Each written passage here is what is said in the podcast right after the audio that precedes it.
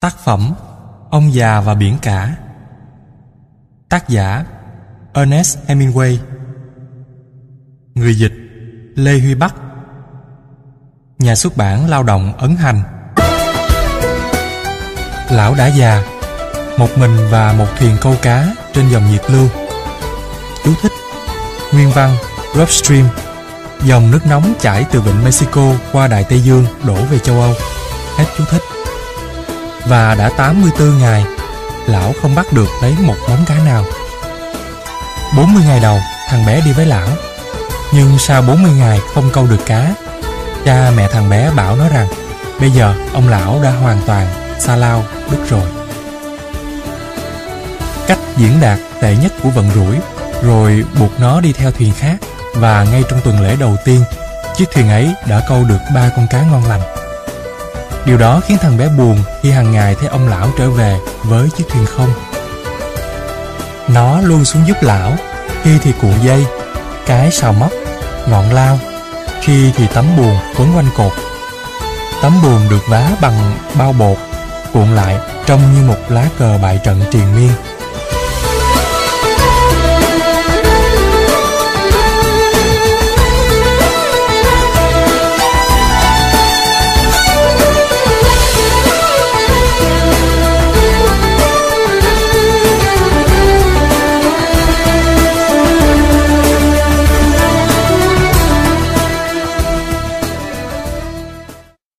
Ông lão gầy gò, dơ cả xương, gái hàng sâu nhiều nếp nhăn. Những vết nám vô hại trên làn da má của lão do bị ung thư bởi ánh mặt trời phản hồi trên mặt biển nhiệt đới. Những vết ấy kéo dài xuống cả hai bên má. Tai lão hằng những vết sẹo sâu bởi kéo những con cá lớn. Nhưng chẳng có vết nào trong số các vết sẹo ấy còn mới cả. Chúng cũ kỹ như mấy vệt sói mòn trên sa mạc không cá.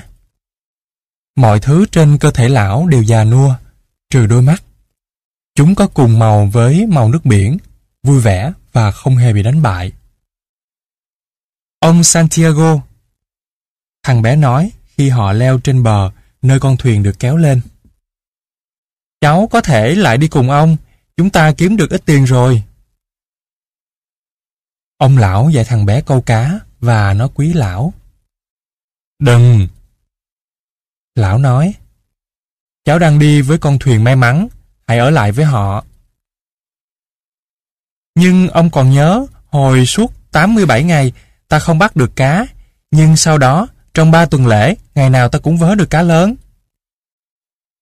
Ông nhớ. Ông lão nói, ông biết cháu đã không rời bỏ ông vì thiếu lòng tin. Tại cha cháu bắt phải làm như thế, cháu còn nhỏ, Cháu phải nghe lời cha.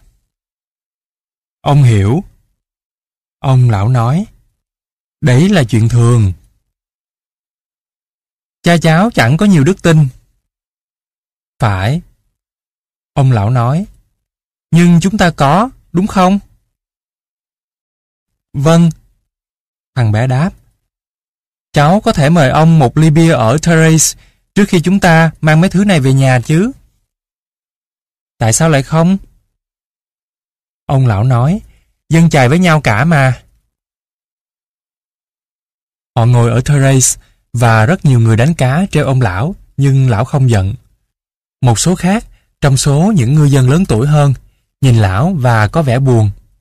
Nhưng họ không để lộ ra mà chỉ từ tốn nói về dòng chảy, độ sâu buông câu, về thời tiết tốt, ổn định và những thứ họ đã nhìn thấy. Mấy tay đánh cá thành công trong ngày đã trở về, xả thịt con cá kiếm của họ, sắp đầy ụ, vắt ngang trên hai tấm ván. Mỗi người khi một đầu đi xuyên đến nhà để cá, đợi chiếc xe tải ướp lạnh đưa đến chợ ở Havana.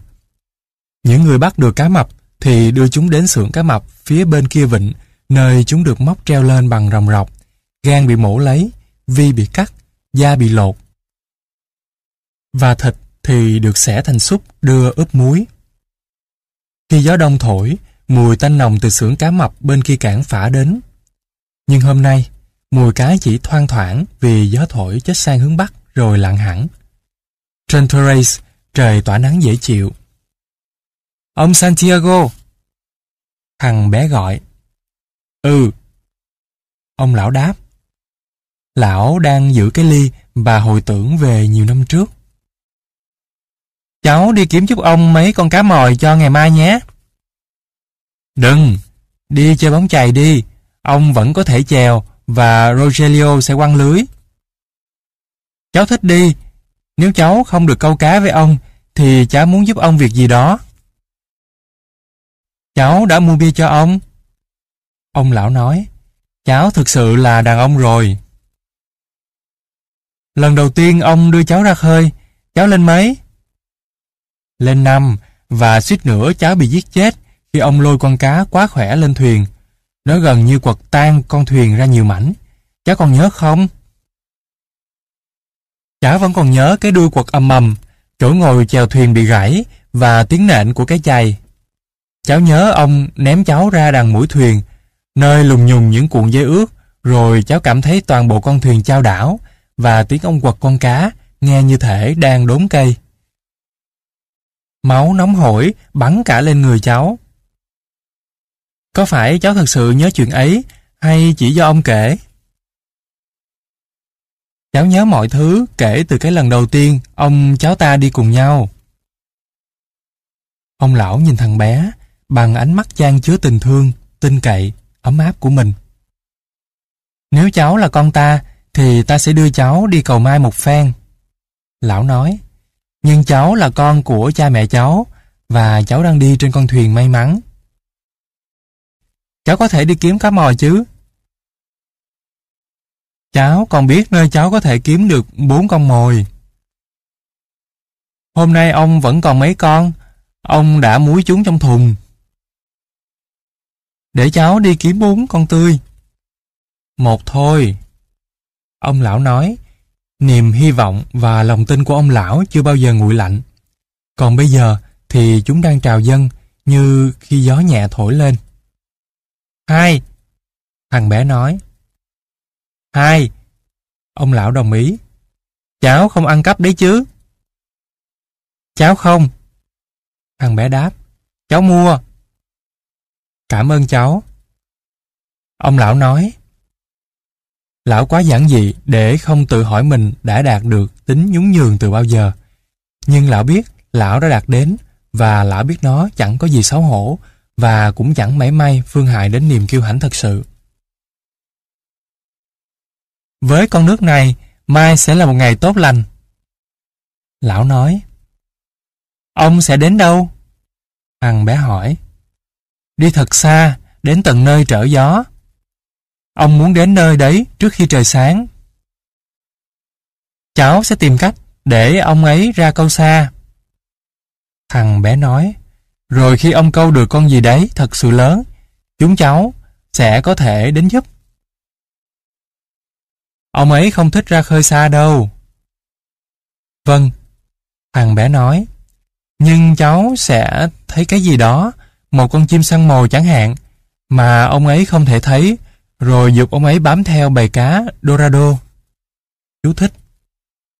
Nguyên văn Dolphin Hemingway dùng để chỉ loài cá heo khác với loài cá heo làm xiết Porpoise. Đây là loài cá heo thường Common Dolphin. Kích thước và hình dạng khác hẳn cá heo làm xiết. Da màu xanh nhạt, ánh bạc, vi lưng nối liền từ sau đầu đến đuôi. Tốc độ bơi lớn, thường nhau mình lên khỏi mặt biển đuổi theo cái chuồng lúc đang bay. Loài cá này có tên gọi khác là Dorado. Người Hawaii gọi nó là Mahi Mahi.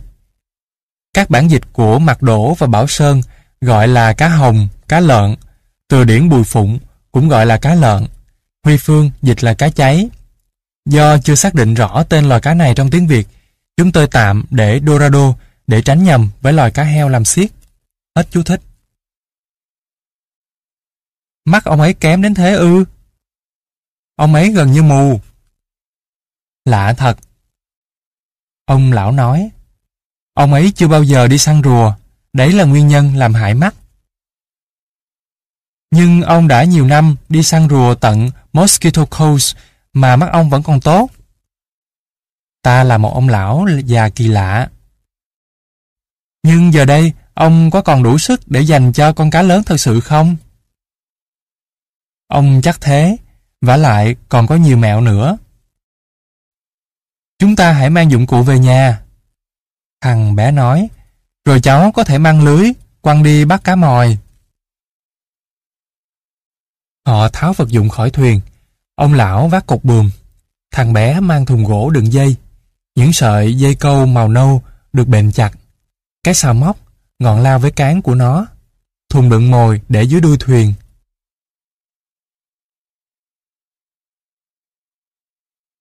Bên cạnh cái chày, dùng để quật những con cá lớn khi được kéo áp màn thuyền. Chẳng ai ăn trộm đồ đạc của ông lão, nhưng tốt hơn thì cứ đưa cánh buồm và mấy cuộn dây nặng vào nhà bởi sương có thể làm chúng hỏng.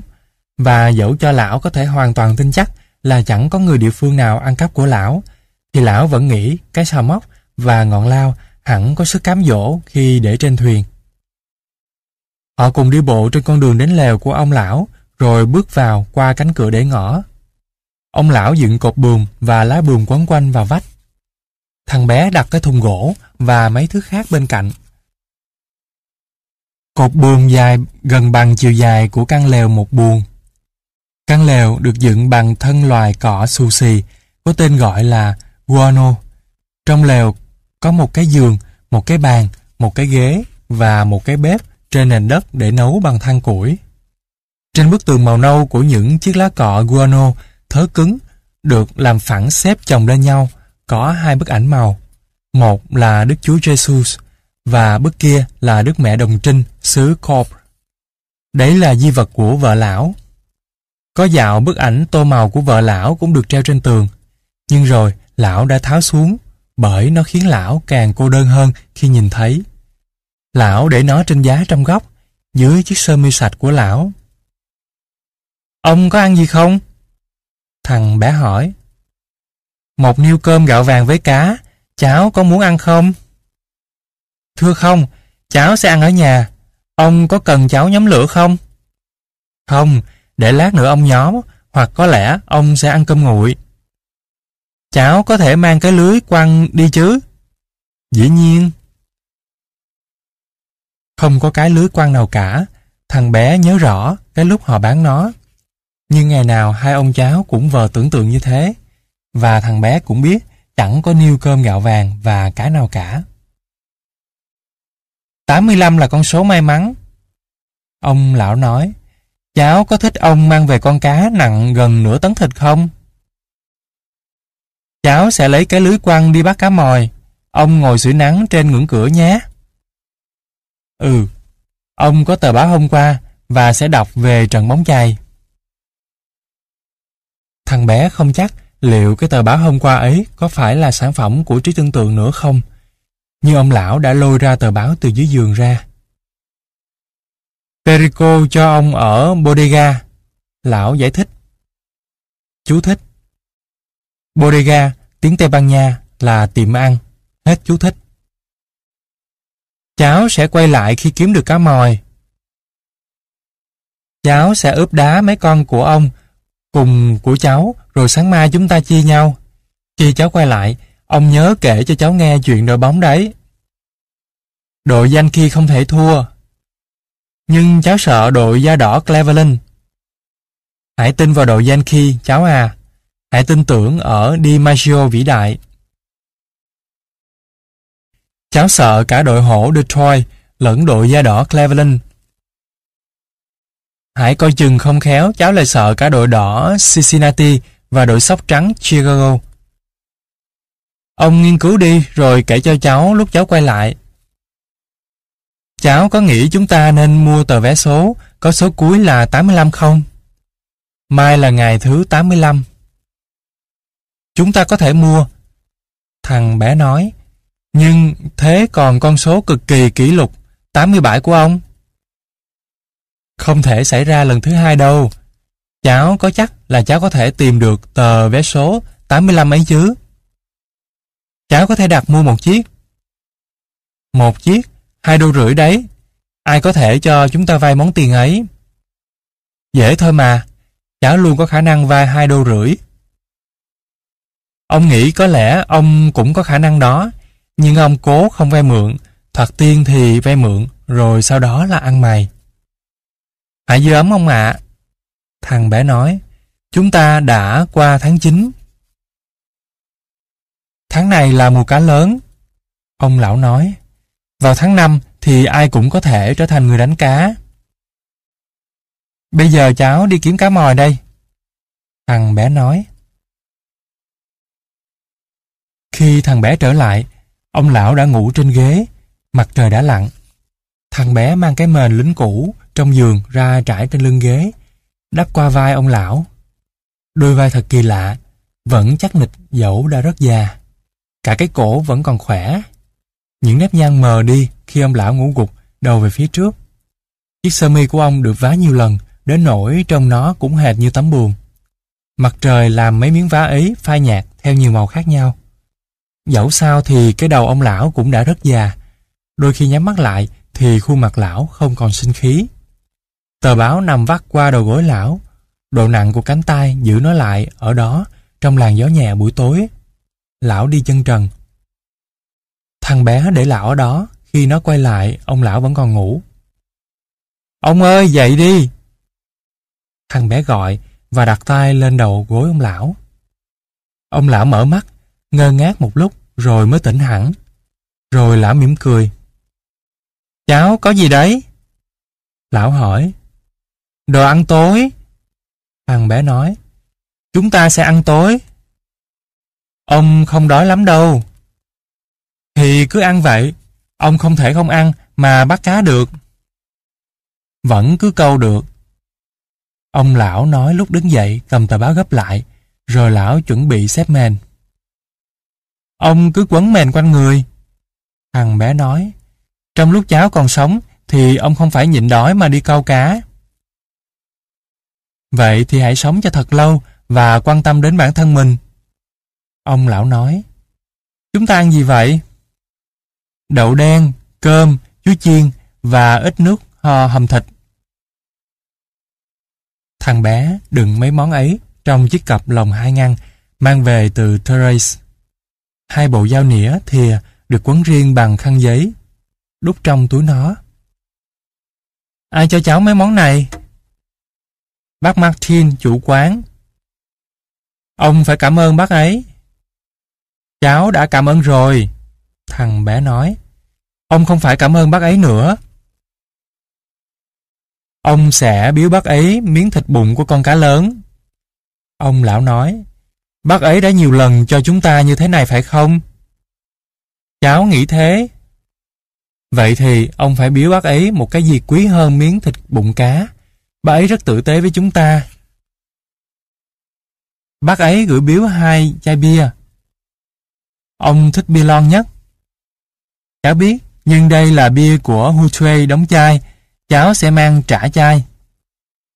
Cháu chu đáo quá. Ông lão nói, ta ăn chứ. Thì cháu đã mời ông mãi. Thằng bé dịu dàng nói, cháu chưa muốn mở cặp lòng trước khi ông đã sẵn sàng. Ông sẽ sẵn sàng ngay. Ông lão nói, ông chỉ rửa sơ qua một tí.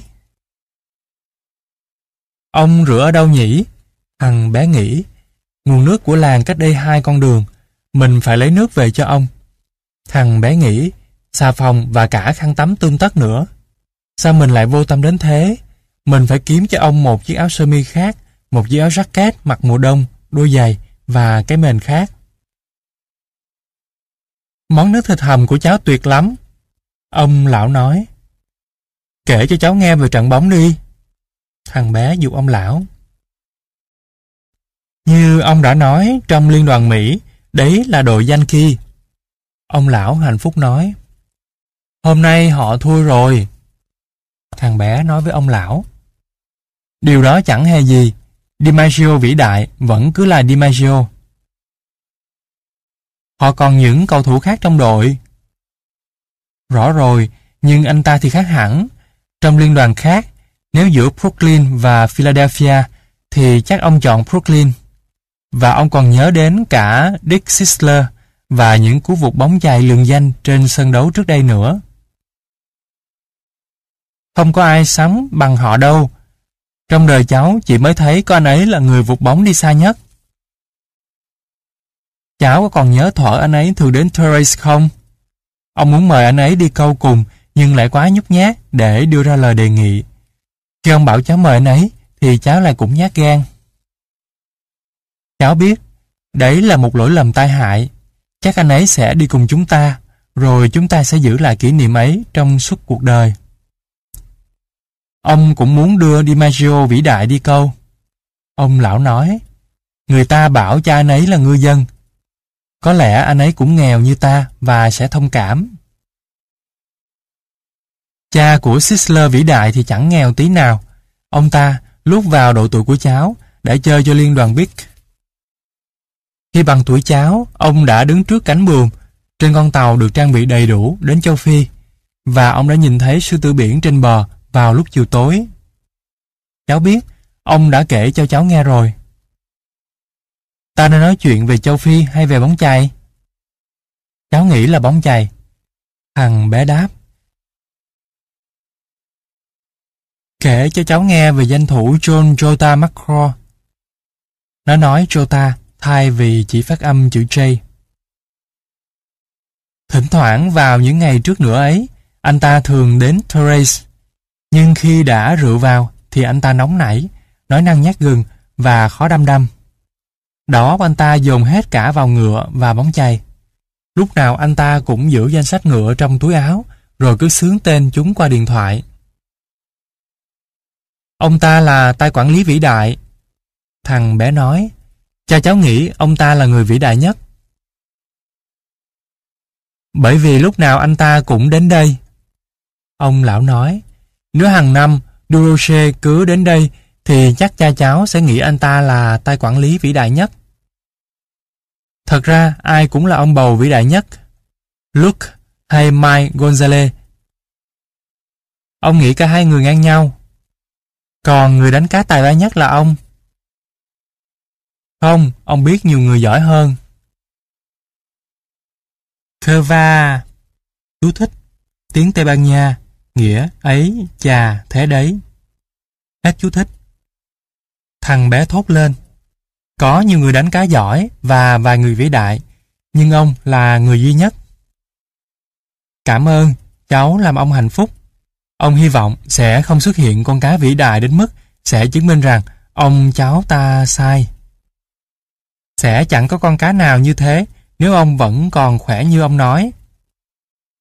Có lẽ ông không được khỏe như ông nghĩ đâu. Ông lão nói, nhưng ông biết nhiều mẹo và có cách xử lý.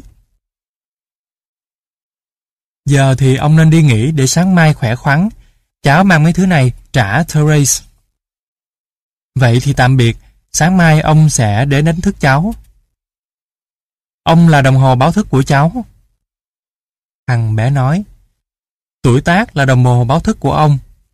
Ông lão nói, tại sao người già lại thức giấc quá sớm? Phải chăng là muốn có một ngày dài hơn? Cháu không biết. Thằng bé nói, những gì cháu biết là người trẻ thì ngủ dậy muộn và khó. Ông nhớ điều đó. Ông lão nói, ông sẽ đánh thức cháu đúng giờ. Cháu không thích ông ấy đánh thức cháu. Việc đó như thể cháu là kẻ bề dưới. Ông hiểu. Chúc ông ngủ ngon. Thằng bé đi ra. Họ ăn mò, không có đèn trên bàn. Ông lão cởi quần dài, đi ngủ trong bóng tối. Ông lão quấn chiếc quần, đút tờ báo vào giữa làm gối. Ông cuộn người trong chăn, nằm trên những tờ báo cũ khác trải trên giác giường. Lão ngủ ngay và mơ về châu Phi. Khi lão vẫn còn là một chú nhóc với những bờ biển cát vàng, cát trắng trải dài. Trắng đến nỗi làm mắt ta đau nhức. Những mũi đất nhô cao ra biển, những ngọn núi xám đồ sộ.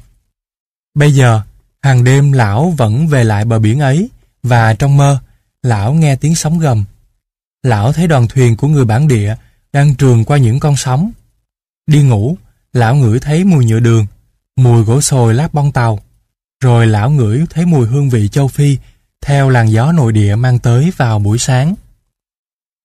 Thông thường, khi ngửi thấy gió nội địa, lão thức dậy, mặc đồ, đến đánh thức thằng bé. Nhưng đêm nay, gió nội địa đến rất sớm. Trong mơ, lão biết hãy còn quá sớm, nên lão tiếp tục mơ để thấy những mỏm trắng xóa của quần đảo nhô trên bãi biển. Lát sau, lão mơ về những hải cảng khác, những vùng tàu đầu khác của quần đảo Canary. Lão không còn mơ về bão, không còn mơ về phụ nữ, về những sự kiện trọng đại, về những con cá vĩ đại, những trận đánh, những cuộc đấu sức hay về vợ lão. Bây giờ, lão chỉ mơ về các vùng đất, về những con sư tử trên bờ biển. Chúng nô đùa như những chú mèo con trong hoàng hôn và lão yêu chúng như yêu thằng bé. Lão không bao giờ mơ về thằng bé. Lão chợt thức giấc, nhìn ánh trăng bên ngoài cánh cửa để ngỏ, rồi vũ quần áo mặc vào. Lão tiểu bên ngoài lều, rồi đi trên con đường đánh thức thằng bé. Lão rùng mình trong bầu không khí lạnh ban mai, nhưng lão biết lão sẽ còn run mãi cho đến lúc tay chèo lão làm ấm lên. Cánh cửa ngôi nhà thằng bé sống không khóa, lão mở rồi khẽ đưa đôi chân trần bước vào. Thằng bé ngủ trên cái giường nhỏ ở phòng đầu tiên, và ông lão trong ánh trăng sắp lặn có thể nhìn rõ nó. Lão nhẹ nhàng nắm lấy một bàn chân, giữ cho đến khi thằng bé thức giấc, quay lại và nhìn lão. Ông lão gật đầu, thằng bé lấy chiếc quần dài vắt trên ghế cạnh giường, mặc vào khi còn ngồi trên giường. Ông lão đi ra cửa, thằng bé đi theo. Nó đang ngái ngủ. Ông lão quàng tay qua vai nó và nói Ông xin lỗi. Khơ va. Thằng bé nói Đấy là việc mà một người đàn ông phải làm. Họ xuôi xuống đường đến lều ông lão và suốt dọc đường trong bóng tối nhiều người đi chân trần, vác buồm. Khi hai người đến lều ông lão, thằng bé xách cái xô đựng cuộn dây, cái lao, cây sò móc, còn ông lão vác cục buồm với lá buồm đã quấn lại. Ông có muốn uống cà phê không? Thằng bé hỏi. Chúng ta để dụng cụ xuống thuyền rồi đi uống. Họ uống cà phê trong hộp đựng sữa đặc tại điểm phục vụ những người đánh cá vào sáng sớm. Ông ngủ có ngon không? Thằng bé hỏi. Giờ thì nó dần tỉnh táo, như thể giấc ngủ hẳn cứ bám riết lấy nó. Rất ngon, Manolina. Ông lão đáp. Hôm nay ông cảm thấy tự tin. Cháu cũng thế. Thằng bé nói. Bây giờ cháu phải đi lấy cá mòi của ông cháu ta. Và số mồi tươi của ông. Tự ông ấy mang dụng cụ. Ông ấy chẳng hề muốn ai mang bất cứ thứ gì. Chúng ta thì khác. Ông lão nói. Ông để cháu mang đồ nghề kể từ lúc cháu lên năm. Cháu biết điều đó. Thằng bé nói, cháu sẽ về ngay, ông cứ uống thêm tí nữa, chúng ta có thể uống chịu ở đây. Nó đi chân không trên lớp đá san hô, đến nhà ướp lạnh nơi mồi câu được giữ ở đấy. Ông lão chậm rãi uống cà phê, Đấy là tất cả lão có cho một ngày, và lão biết lão nên uống. Đã từ lâu, ăn uống đối với lão trở nên chán ngắt, và lão không bao giờ mang theo bữa trưa. Lão có một chai nước ở đằng mũi thuyền, và đấy là tất cả lão cần trong một ngày. Lúc này, thằng bé đã quay lại. Mấy con cá mòi và hai miếng mồi câu được bọc trong tờ báo. Hai người men theo lối mòn xuống thuyền chân dẫm lên lớp cát pha sỏi, nâng con thuyền đẩy xuống nước. Chúc ông may mắn. Chúc cháu may mắn. Ông lão nói. Lão tra quay chèo vào cọc, nghiêng người tới trước, khu mạnh mái chèo xuống nước. Trong bóng tối, lão dèo ra khỏi bến. Có nhiều chiếc thuyền từ các bãi khác ra khơi. Ông lão nghe tiếng mái chèo khua nước, mặc dù Lão không thể nhìn thấy họ bởi bây giờ mặt trăng đã khuất sau rặng đồi. Thỉnh thoảng, có tiếng ai đó nói trên thuyền, nhưng hầu hết các thuyền đều im lặng, trừ tiếng mái chèo khua nước. Họ tỏa rộng sau khi ra khỏi cửa cảng, và mỗi người đi đến phần đại dương, nơi họ hy vọng tìm thấy cá. Ông lão biết mình sẽ đi thật xa, để lại mùi đất sau lưng và chèo vào vùng hương tinh khôi của đại dương ban mai. Lão thấy ánh lân quang của đám rong vùng nhiệt lưu trong nước khi lão chèo qua vùng biển mà các ngư dân gọi là vùng giếng lớn. Bởi vì độ sâu ở đấy bất thình lình tụt xuống đến 700 sải nước. Họ hàng nhà cá đều dồn tất lại đó do xoáy nước dội thẳng vào bờ vách dốc từ đáy đại dương. Ở đấy tập trung tôm, cá mồi và thỉnh thoảng hàng đàn cá mực sống trong những hố sâu nhất, ngoi lên gần mặt nước vào ban đêm để làm mồi cho những con cá lang thang. Trong bóng tối, ông lão có thể cảm nhận bình minh đang đến.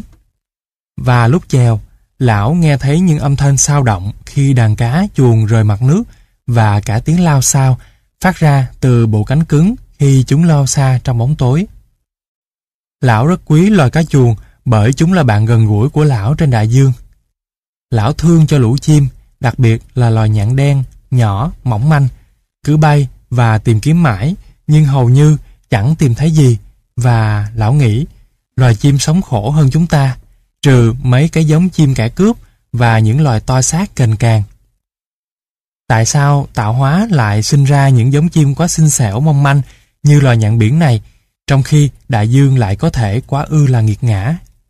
Đại dương tử tế và rất đẹp, nhưng nó có thể rất độc ác và tráo trở bất thình lình.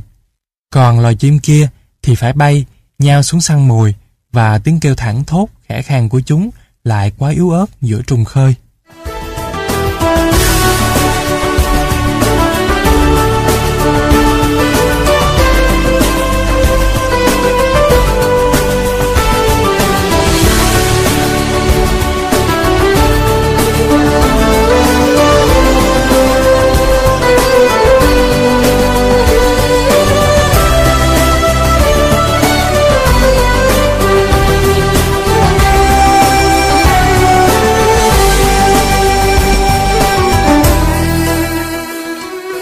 Lão luôn nghĩ về biển như Lama. Đấy là cách người ta gọi biển bằng tiếng Tây Ban Nha khi họ yêu biển. Thỉnh thoảng, những người yêu biển cũng buông lời nguyền rủa biển, nhưng họ luôn nói như thể biển là phụ nữ. Vài tay đánh cá trẻ sử dụng phao nhựa làm phao câu và đi thuyền máy, sắm được. Khi gan cá mập được giá, gọi biển là Elmar, tức là giống đực. Chúng nói về biển như một đối thủ, một địa điểm hay thậm chí là một kẻ thù. Nhưng lão thì luôn nghĩ về biển như một phụ nữ, như cái gì đó có thể ban phát hay từ chối ân huệ. Và nếu biển làm điều độc ác hay tàn bạo, thì bởi lẽ lúc ấy biển không thể nào kìm giữ nổi. Mặt trăng tỏa chiếu trên biển như thể tỏa chiếu trên cơ thể của người đàn bà. Lão nghĩ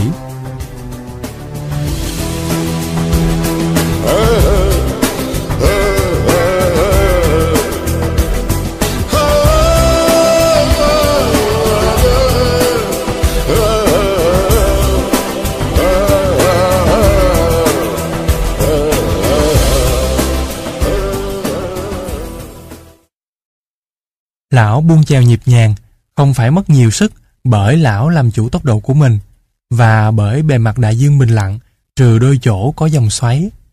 Lão đang để dòng chảy đi một phần ba công việc và khi trời đã hửng sáng, lão thấy mình đã đi xa hơn quãng đường lão nghĩ vào thời điểm ấy. Lão đã câu ở vùng giếng lớn suốt cả tuần nay mà chẳng bắt được móng nào hết. Lão nghĩ, hôm nay mình sẽ ra tận nơi các đàn cá Bonita và Albacore. Chú thích Tên các giống cá thuộc loài cá thu. Hết chú thích. Kiếm ăn và có thể con cá lớn sẽ quanh quẩn đâu đấy. Trước khi trời sáng rõ, lão buông mồi và trôi theo dòng chảy. Một con mồi ở độ sâu 40 sải. Mồi thứ hai sâu tới 75 sải. Mồi thứ ba và thứ tư chìm sâu hút trong là nước xanh đến độ sâu 100, 125 sải. Mỗi con mồi được móc ngược đầu xuống, lưỡi câu giấu trong thân cá mồi, buộc chặt, khâu kỹ và những phần lòi ra của lưỡi câu, đoạn cong và mũi nhọn thì được che bằng những con cá mòi tươi rói. Chúng bị móc xuyên qua hai mắt, tạo thành nửa vòng hoa trên cuốn thép nhô ra. Không còn phần nào của lưỡi câu để con cá lớn có thể nhìn thấy, ngoại trừ hương vị thơm lừng quyến rũ. Thằng bé cho ông lão hai con cá thu, hoặc là cá albacore nhỏ tươi. Lão móc chúng vào hai lưỡi câu sâu nhất, như thể mấy hòn chì.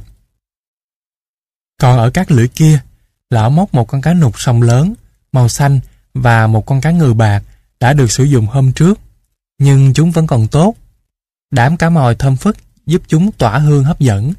Mỗi dây câu lớn bằng cây bút chì cỡ lớn được buộc vào một cái phao bằng que gỗ màu xanh lục để bất kỳ một cú kéo, một cú đớp nào vào miếng mồi cũng khiến phao gỗ chìm xuống.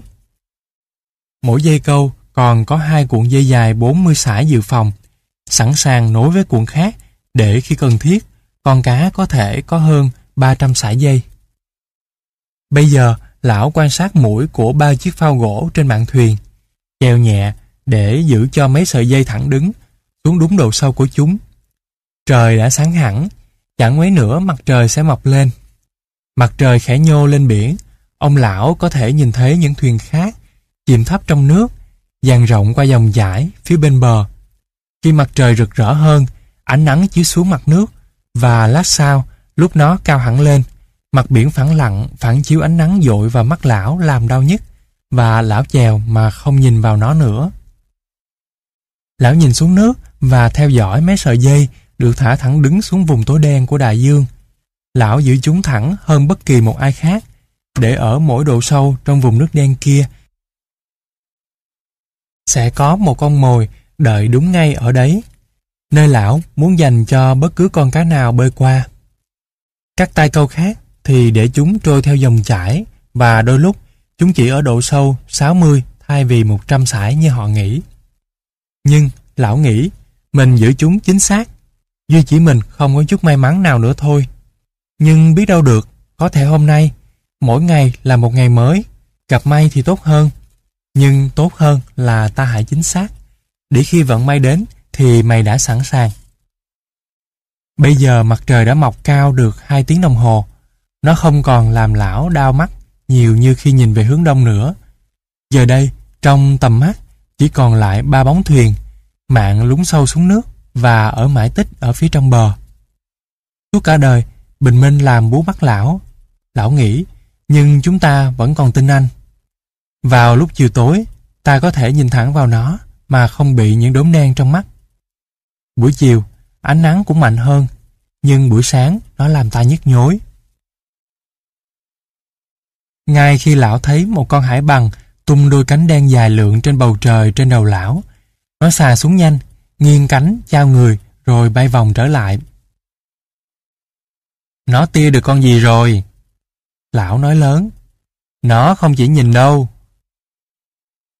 Lão chèo chậm rãi, đều đặn, tiến về phía con chim đang lượn vòng. Lão không vội, lão cần giữ cho những sợi dây thẳng đứng xuống. Nhưng lão hơi nhanh hơn dòng nước một chút, trong chừng mực, lão vẫn câu đúng. Nếu lão không cố bám theo con chim, thì lão sẽ không dèo nhanh hơn cách lão thường câu.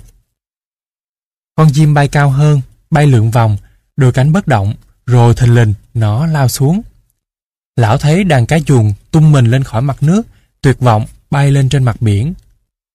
Dorado, lão nói lớn, cá Dorado lớn. Lão dừng chèo, lôi ra sợi dây câu nhỏ đằng mũi thuyền. Dây câu này có đáy thép và lưỡi câu cỡ trung bình. Lão móc mồi bằng một con mồi. Lão buông câu qua mạng thuyền, rồi buộc nó vào cái khoen đằng sau lái. Đoạn, lão móc mồi dây câu khác, rồi vẫn để nó cuộn như thế, trong bóng mát mũi thuyền. Lão quay lại chèo, và trong chừng con chim nó xài cánh đen rộng bao giờ đang xà thấp xuống kiếm mồi trên mặt nước. Khi lão quan sát, con chim lại nhào xuống, nghiêng cánh liện rồi đập loạn xạ bất lực khi bám theo đàn cá chuồng. Ông lão có thể nhìn thấy mặt nước khẽ cuộn lên chỗ đàn cá Dorado lớn nhau người đuổi theo bầy cá chuồng đang lẫn trốn. Đám cá Dorado đang cắt xuyên vùng nước bên dưới đường bay của đàn cá.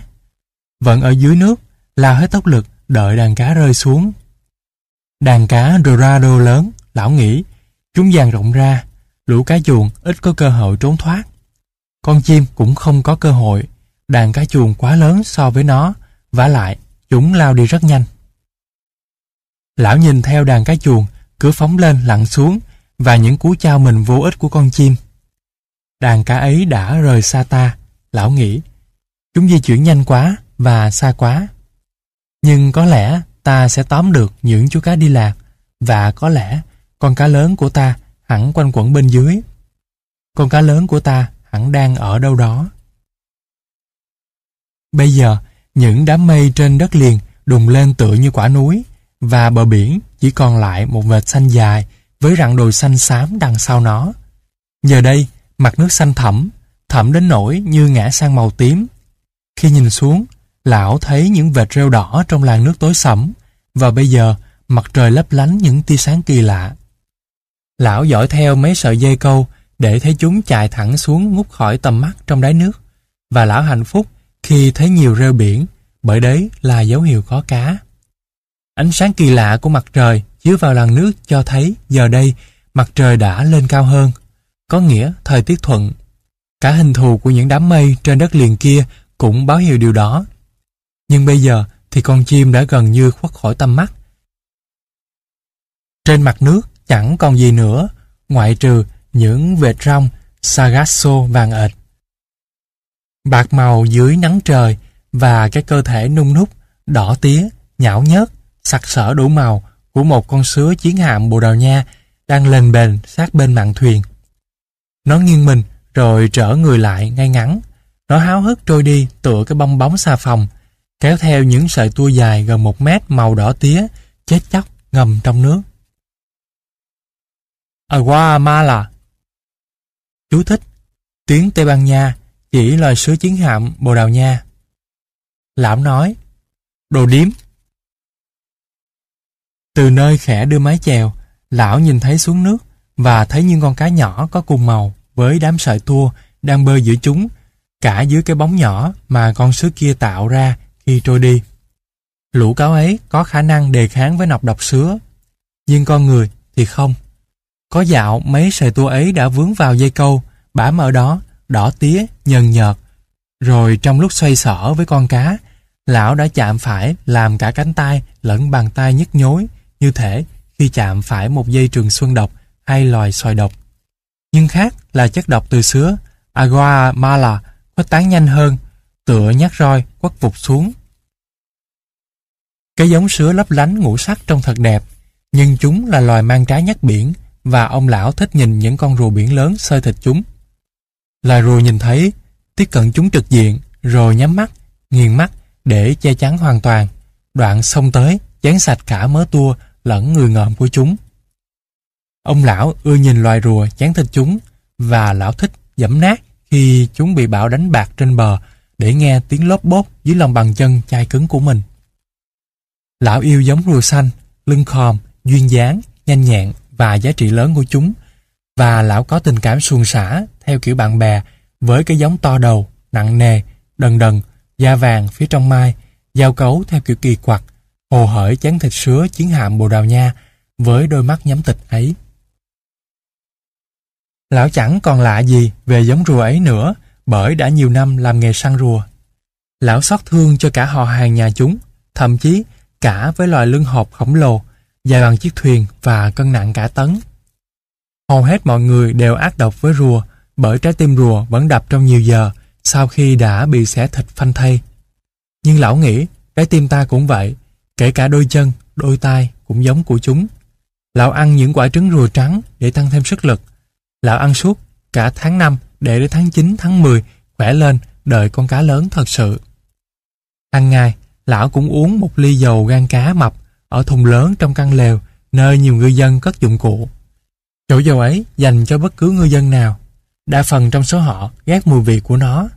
Nhưng điều đó chẳng có gì tệ hơn việc phải thức dậy vào đúng cái giờ để ra khơi.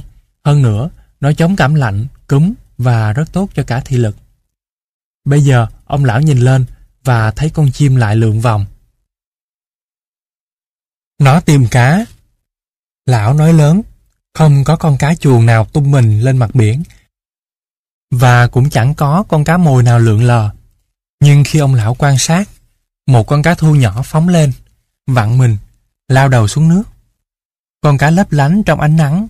Sau khi nó rơi xuống, thì lần lượt nhiều con cá khác nhảy lên.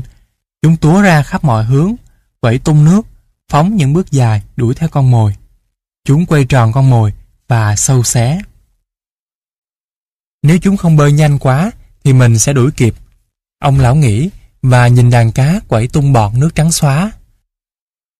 Con chim bây giờ buông mình xà xuống đàn cá mồi, do hoảng sợ nên đã trồi hẳn lên mặt nước. Con chim được việc thật. Ông lão nói, chỉ khi ấy, sợi dây ở đuôi thuyền giật giật dưới chân, nơi lão buộc hờ. Lão buông tay chèo và cảm thấy độ nặng từ sức trì kéo của chú cá thu nhỏ khi lão nắm chặt sợi dây, bắt đầu lôi mạnh vào. Sức giãy dụa tăng lên khi lão kéo đến gần và có thể nhìn thấy sống lưng xanh của con cá trong làn nước và cả màu vàng bên sườn nó trước khi lão kéo bổng nó lên đưa qua mạn thuyền.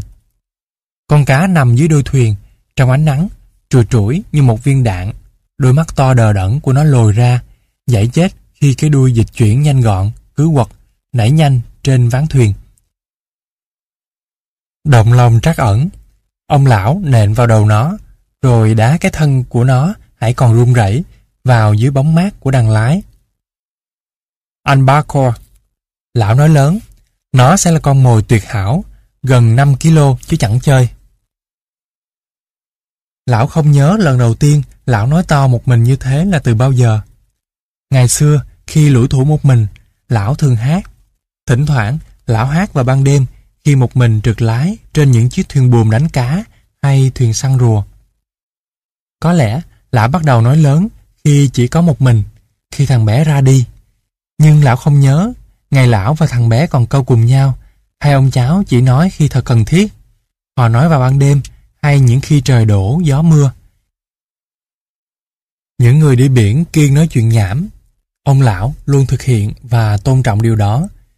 Nhưng bây giờ thì lão đã nói rõ lớn ý nghĩa của mình hằng bao nhiêu lần bởi chẳng còn ai có thể nghe để bực mình.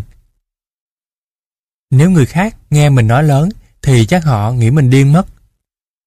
Lão nói lớn, nhưng vì không điên nên mình chẳng quan tâm. Cánh nhà giàu có radio để bầu bạn trên thuyền và ngay cả trên sân bóng chày nữa.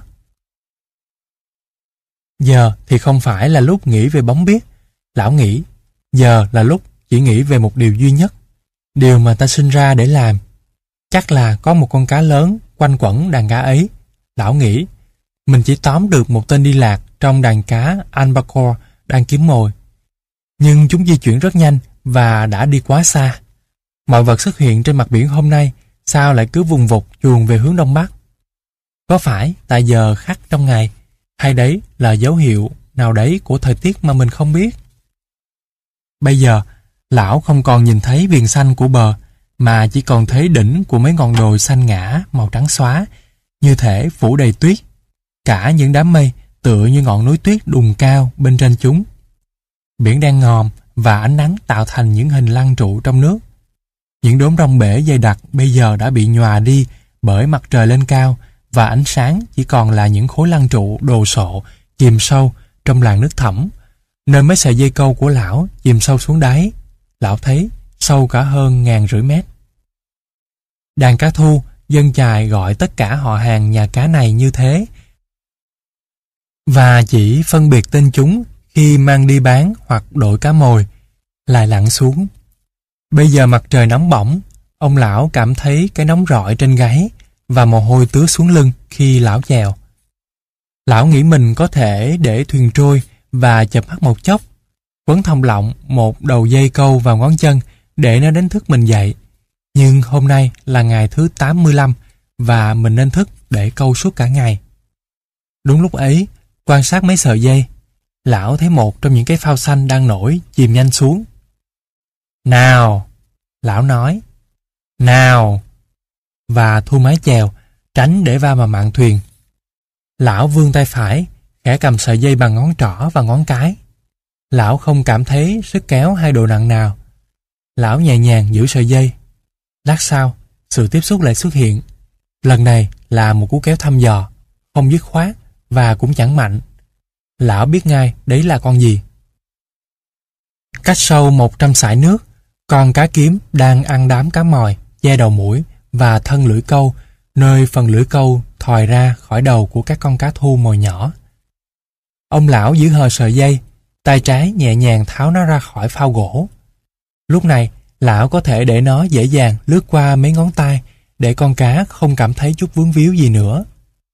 Vào tháng này, xa bờ đến thế, hẳn nó là con cá khổng lồ.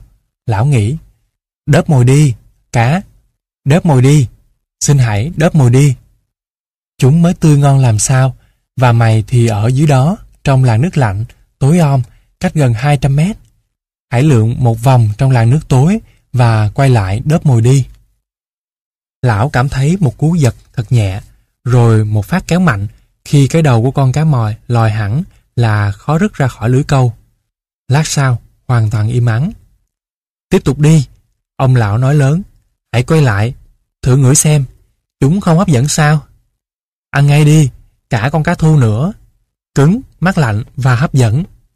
Đừng xấu hổ cá à, ăn chúng đi. Ông lão cầm sợi dây giữa ngón cái và ngón trỏ chờ đợi, theo dõi nó và mấy dây câu khác trong cùng một lúc. Phòng trường hợp con cá bơi lên hay lặn sâu xuống. Thoáng chốc lại xuất hiện một cú chạm kéo nhẹ. Nó sắp đớp mồi. Ông lão nói, xin chúa hãy giúp nó đớp mồi. Nhưng con cá không đớp. Nó bỏ đi. Ông lão cảm thấy chống chánh. Nó không thể đi. Lão nói, chú biết là nó không thể đi. Nó đang lượn vòng.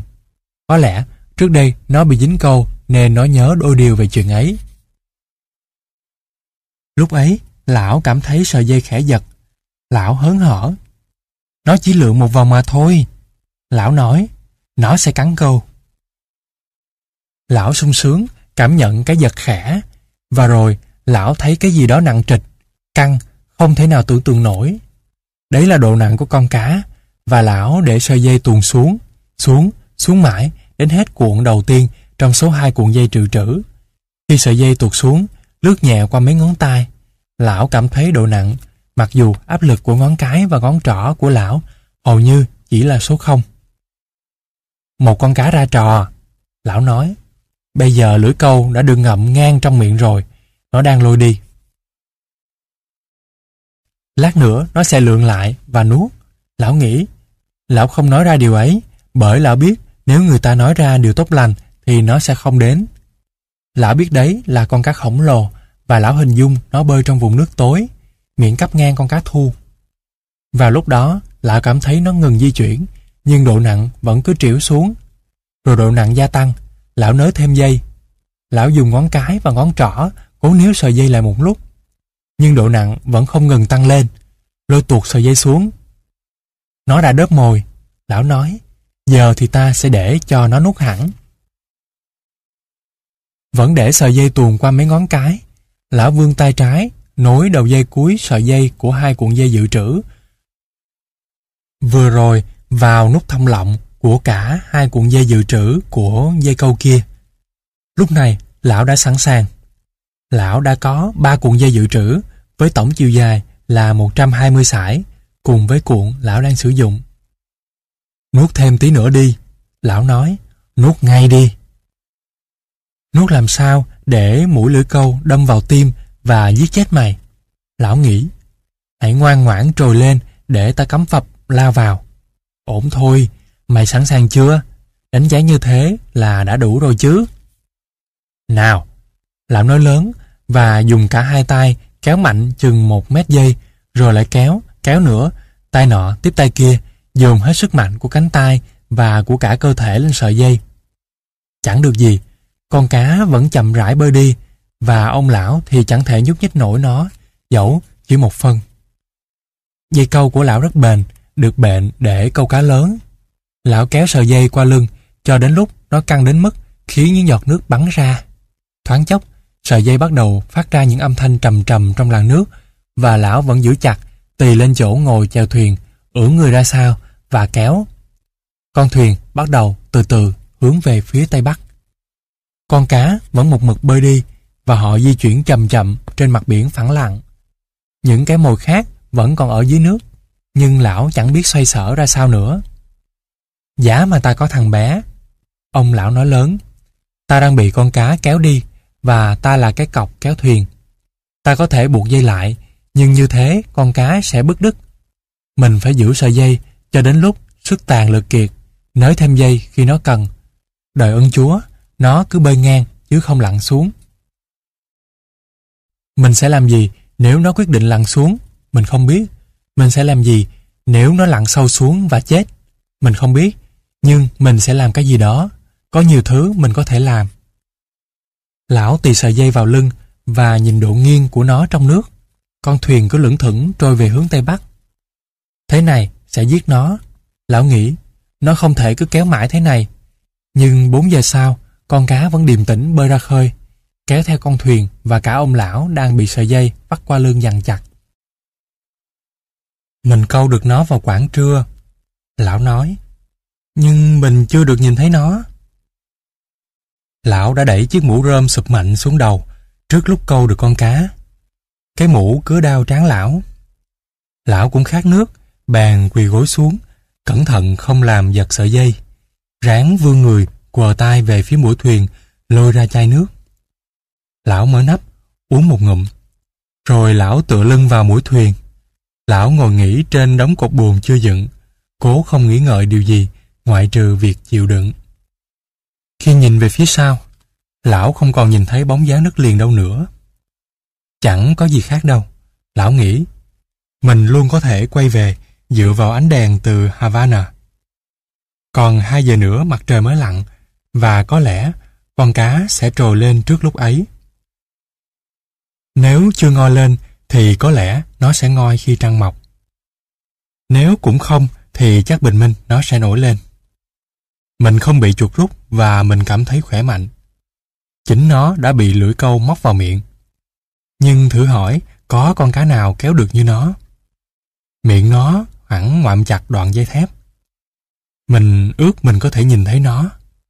Ước chi mình có thể nhìn thấy nó dẫu chỉ một lần để biết đối thủ của mình là ai.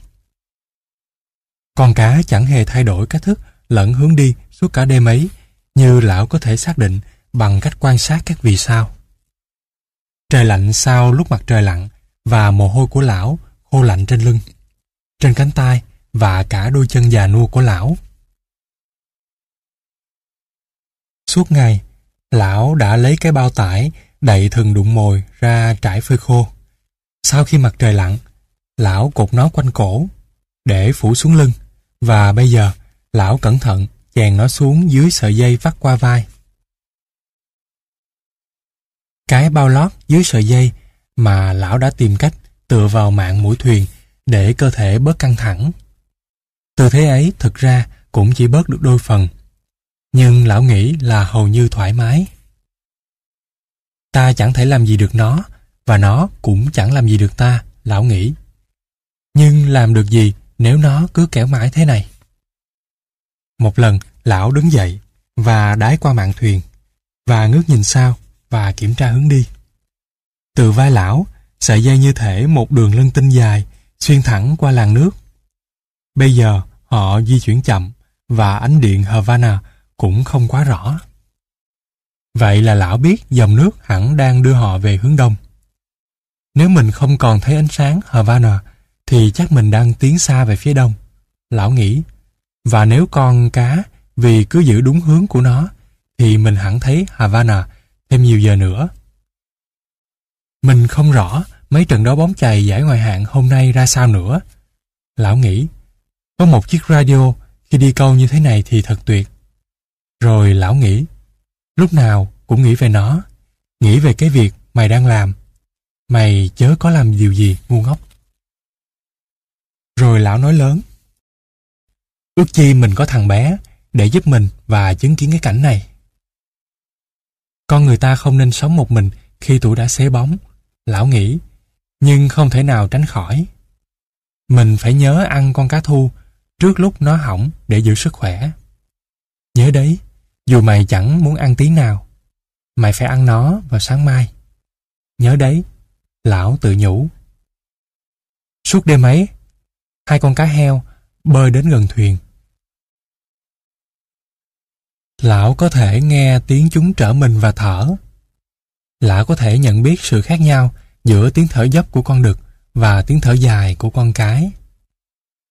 Chúng thật đáng yêu, lão nói. Chúng chơi đùa, nghịch ngợm và yêu nhau. Chúng là anh em của ta như đàn cá chuồng kia vậy. Rồi lão bắt đầu ái ngại cho con cá lớn mà lão đã câu. Nó tuyệt vời, kỳ lạ và tuổi tác của nó ra sao nhỉ? Lão nghĩ, chưa bao giờ mình gặp một con cá nào khỏe mạnh như thế và cũng chưa bao giờ có ai đó hành động kỳ lạ như nó. Có lẽ nó cũng thừa khôn ngoan để không nhảy lên. Bởi nếu cứ phóng lên hoặc lao chạy điên cuồng thì nó có thể hủy hoại mình. Nhưng chắc trước kia cu cậu đã nhiều lần nếm mùi dây câu nên đã biết đây là cách chiến đấu tốt nhất. Nó không biết chỉ có một người duy nhất đang đương đầu với nó, và cũng chẳng hay rằng đấy là một lão già. Nhưng cô cậu đúng là chú cá vĩ đại. Và sự vĩ đại ấy còn được thể hiện ở phản thịt nơi chợ, nếu thịt cu cậu hãy còn tươi khi được mang đến đó. Cu cậu đớp mồi hệt như một trang nam tử, và cái cách cu cậu kéo cũng là một đấng hào hoa. Cách chống cự của cu cậu không một chút hoảng sợ. Ta phân vân chẳng biết cô cậu có mua đồ gì không hay cũng chỉ cố gỡ gạt cái thân của ta thôi. Lão nhớ lần lão câu được một con cá trong cặp cá kiếm.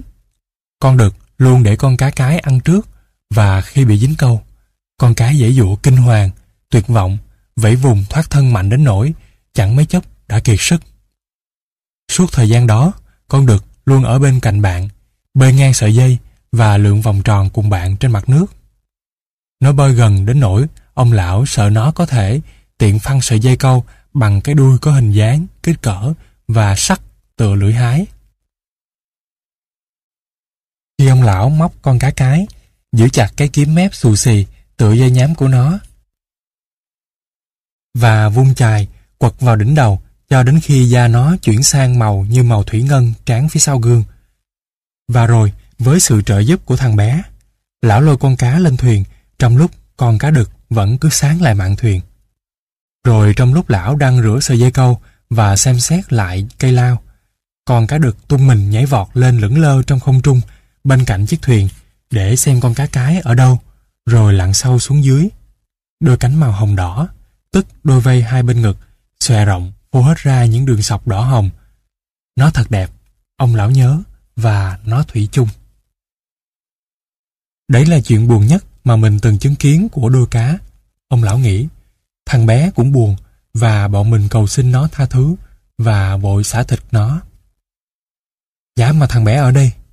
Lão nói lớn, rồi trở mình tì vào chỗ ván uống cong phía mũi thuyền và cảm nhận được sức mạnh của con cá khổng lồ qua sợi dây lão giữ vắt qua vai, đang đều đều tiến theo hướng nó đã chọn. Một khi mình đã lọc lừa thì việc con cá có một lựa chọn là thỏa đáng. Ông lão nghĩ, sự lựa chọn của nó là ở trong vùng nước sâu thẳm, tối om, cách xa hết thải những lưỡi câu, cạm bẫy, lọc lừa. Sự lựa chọn của mình là tìm đến nó ở cách xa với loài người, cách xa tất cả loài người trên trái đất. Bây giờ, mình và nó dính chặt vào nhau kể từ buổi trưa, và chẳng có ai giúp đỡ mình hoặc nó. Lẽ ra, ta đừng làm ngư dân, lão nghĩ, nhưng đấy là việc ta sinh ra để làm. Ta phải nhớ kỹ là phải ăn con cá thu sau khi trời sáng. Vào lúc gần sáng, có con gì đó đớp một trong mấy miếng mồi phía sau lão. Lão nghe tiếng phao gỗ gãy và sợi dây bắt đầu bị kéo xuống qua mạn thuyền. Trong bóng tối, lão rút con dao trong vỏ ra, dồn hết độ căng của con cá trên vai trái, ngã người cắt sợi dây tì lên mép gỗ mạn thuyền. Rồi lão cắt đến sợi dây gần lão nhất và trong bóng tối, lão nối đầu dây, các cuộn dự trữ lại. Lão nối rất điêu luyện, chỉ bằng một bàn tay, rồi giảm chân lên giữ khi lão thắt chặt mũi nối. Bây giờ, lão đã có sáu cuộn dây dự trữ. Bốn cuộn từ hai cái mồi lão đã cắt bỏ và hai cuộn từ miếng mồi con cá đang tha. Tất cả đang được nối vào nhau. Sau khi trời sáng rõ, lão nghĩ mình sẽ lùi lại chỗ miếng mồi 40 sải và cũng sẽ cắt bỏ để nối những cuộn dây dự trữ. Mình sẽ mất 200 sải dây Catalan loại tốt, lưỡi câu và cả chì nữa. Ấy chỗ có thể được bù đắp. Nhưng cái gì sẽ đền bù nổi con cá này nếu mình câu được con cá nào đó và nó sẽ làm đứt sợi dây kia? Giờ thì mình không rõ con cá đớp mồi kia thuộc loại gì. Có thể đấy là một con cá kiếm, một con cá mỏm lớn. Chú thích Nguyên văn Robbill tạm dịch theo nghĩa đen. Hết chú thích. Hay một con cá mập. Mình không nhận ra, mình phải rụ bỏ nó quá nhanh. Lão nói lớn. giả như mình có thằng bé. Nhưng mày không có thằng bé, lão nghĩ. Mày chỉ có một thân một mình và tốt hơn bây giờ mày nên quên lại với sợi dây câu còn lại kia. Tối hay không tối thì cũng phải cắt phăng nó đi rồi nối nốt hai cuộn dây dự trữ lại. Lão làm như thế trong bóng tối. Công việc quả khó khăn và một dạo con cá lồng lên kéo lão ngã sấp mặt xuống làm đứt một vệt bên dưới mắt. Máu chảy xuống má lão một chút nhưng nó đông lại và khô trước khi bò đánh cầm. Lão lần đến phía trước mũi thuyền, tựa lưng vào mạng.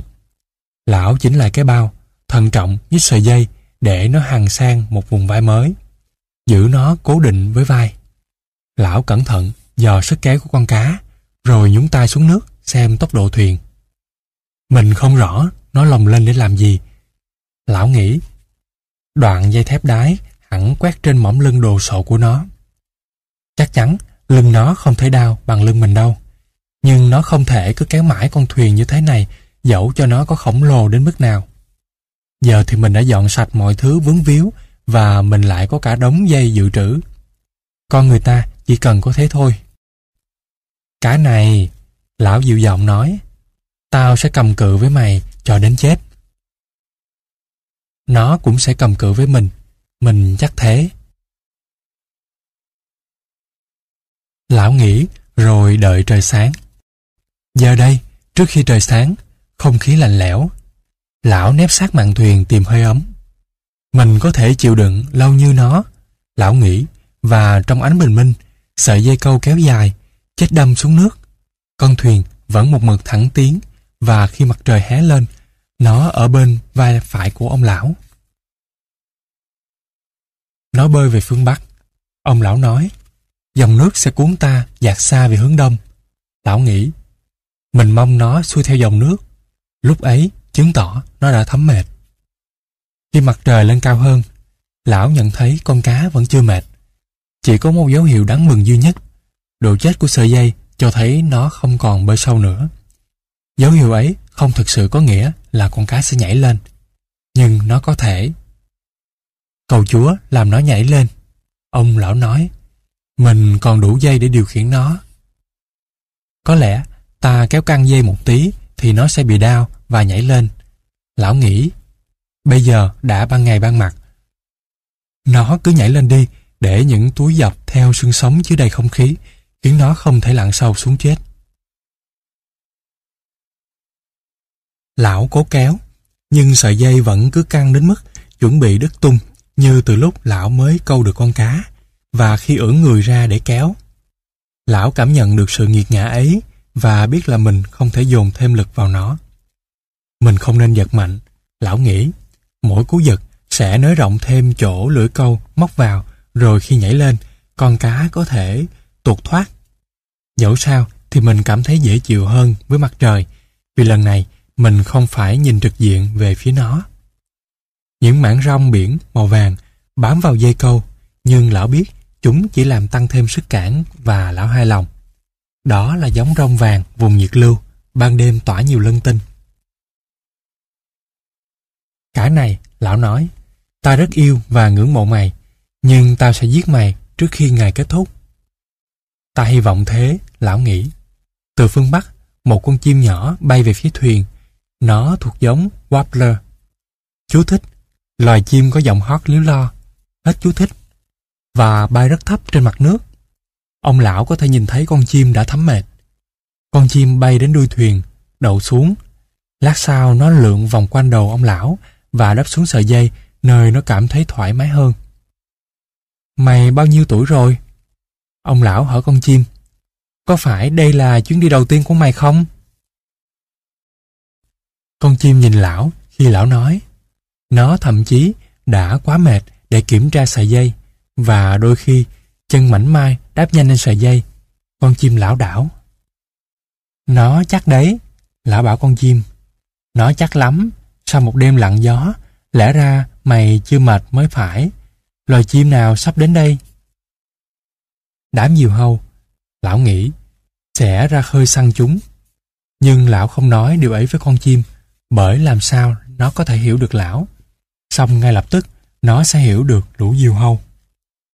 Cứ nghỉ ngơi thoải mái đi, chú chim nhỏ. Lão nói, rồi bay vào bờ, tận hưởng vận may như bất kỳ con người, con chim hay con cá nào. Con chim khuyến khích lão nói chuyện, bởi trong đêm lưng lão đã tê cứng, còn bây giờ thì thực sự nhức nhối. Hãy ở lại nhà ta nếu chú mày muốn, chim à. Lão nói, ta lấy làm tiếc là không thể dương buồm nương theo làn gió nhẹ đang thổi, đưa chú mày vào đất liền, bởi ta đang bận tiếp một người bạn. Đúng lúc ấy, bất thình lình, con cá giật mạnh, kéo lão ngã sắp xuống mũi thuyền và suýt lôi lão xuống biển nếu lão không gần hết sức, níu giữ và nới thêm dây. Con chim bay vụt lên khi sợi dây giật mạnh và ông lão thậm chí cũng không nhìn thấy nó bay đi.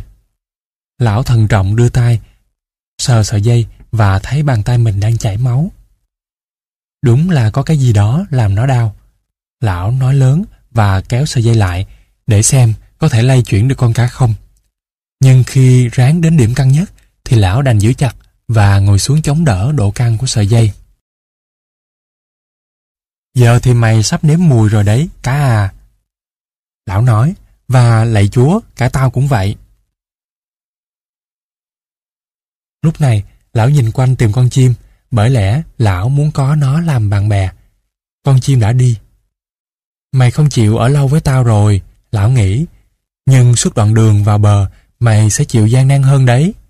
Làm sao mình lại có thể để con cá cắt đứt tay bằng cú quẩy chấp nhoáng ấy?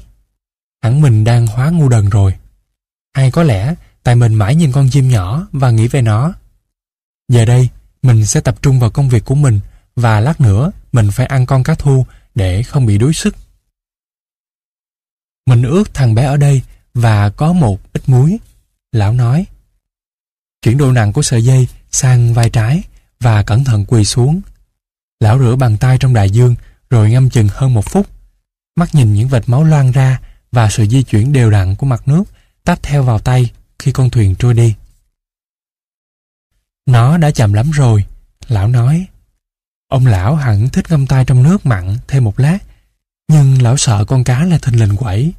Lão đứng dậy, gượng giữ thăng bằng và đưa tay ra đón ánh nắng. Chỉ tại chỗ bị cháy của sợi dây đã cắt đứt thịt da của lão. Mà nó lại nhằm đúng vào cái phần hoạt động của bàn tay. Lão biết lão cần đôi tay cho đến khi chuyện này kết thúc và lão càng không muốn bị cớ đứt trước khi nó bắt đầu. Nào, lão đã nói khi bàn tay đã khô. Ta phải ăn con cá thu nhỏ. Ta có thể lấy cái sào móc khều nó ra và cứ ngồi đây cho thoải mái. Lão quỳ xuống, tìm con cá thu dưới đuôi thuyền, dùng cái xào móc kéo nó về phía mình, gỡ nó ra khỏi mớ dây nhợ, giữ sợi dây bên vai trái, dùng lực bên bàn tay trái và cánh tay. Lão gỡ con cá thu ra khỏi cái móc và đặt cái xào móc về chỗ cũ. Lão tì đầu gối lên con cá, cắt dọc những miếng thịt đỏ thẫm từ sau đầu đến đuôi. Thịt con cá được rạch theo một hình chữ V. Lão tiếp tục xẻ ra từ sống lưng xuống rìu vùng bụng. Khi lão cắt được sáu lát, lão trải chúng ra trên tấm gỗ bằng mũi thuyền, chùi con dao vào quần, nhấc cái đuôi, kéo theo cả phần xương da còn lại của con cá, quẳng ra ngoài thuyền. Mình không nghĩ là có thể ăn hết cả miếng cá. Lão nói, rồi đưa dao cắt đôi một khúc thịt. Lão cảm thấy sợi dây vẫn kéo mạnh, đều và bàn tay trái của lão bị chuột rút. Lão bực bội nhìn bàn tay quắp chặt lấy sợi dây câu nặng. Tao tiếc quỷ gì mày? Lão nói, nếu muốn thì cứ co quắp đi, biến thành cái vuốt ấy, cũng sẽ chẳng làm mày tốt lành hơn gì đâu. Thôi nào, lão nghĩ rồi nhìn xuống làn nước đen ngòm chỗ sợi dây chết xuống. Ăn cá ngay đi, nó sẽ lấy lại sức lực cho bàn tay. Đấy không phải là lỗi của bàn tay bởi mày đã cầm cự với con cá này quá lâu. Nhưng mày vẫn có thể đương đầu với con cá mãi mãi. Ăn con cá thu đi thôi. Lão nhặt một miếng, đút vào miệng, từ từ nhai. Cũng chẳng đến nỗi nào. Nghe thật kỹ, lão nghĩ, nuốt hết nước. Sẽ không tệ nếu ăn kèm theo một ít quất, chanh hoặc với muối. Mày cảm thấy thế nào rồi hở tay? Lão hỏi bằng tay, bụi chuột rút, cứng đến mức gần như tay của cái xác chết lạnh ngắt. Vì mày, ta sẽ cố ăn thêm một ít. Lão ăn phần còn lại của khúc thịt đã cắt ra lúc nãy. Lão nhai cẩn thận rồi nhổ bỏ ra. Thế nào rồi hả tai? Hay hãy còn quá sớm để hoàn hồn? Lão lấy cả miếng thịt dài khác và nhai nó. Còn cái này chắc thịt và nhiều máu. Lão nghĩ, mình may là tóm được nó thay vì cái đám Dorado kia. Thịt cá Dorado ngọt quá. Còn cái này thịt không ngọt, nhưng tất cả chất bổ vẫn còn trong nó. Dẫu sao thì thực tiễn cũng luôn thắng mọi giả định, lão nghĩ. Ước chi mình có một ít muối. Nhưng mình không rõ liệu mặt trời có làm hỏng hoặc sấy khô số cá còn lại không. Vậy nên tốt hơn là chán tất dẫu cho bụng không đói. Con cá bình tĩnh và kiên cường, mình sẽ ăn hết tất cả chỗ cá này rồi mình sẽ sẵn sàng. Hãy kiên nhẫn, tay à. Lão nói, tao làm điều này vì mày đấy. Giá mà ta có thể cho con cá ăn, lão nghĩ, nó là người anh em của ta, nhưng ta phải giết nó và giữ gìn sức khỏe để làm điều đó. Từ tốn và tỉ mẩn lão ăn hết sạch những miếng con cá hình chữ V.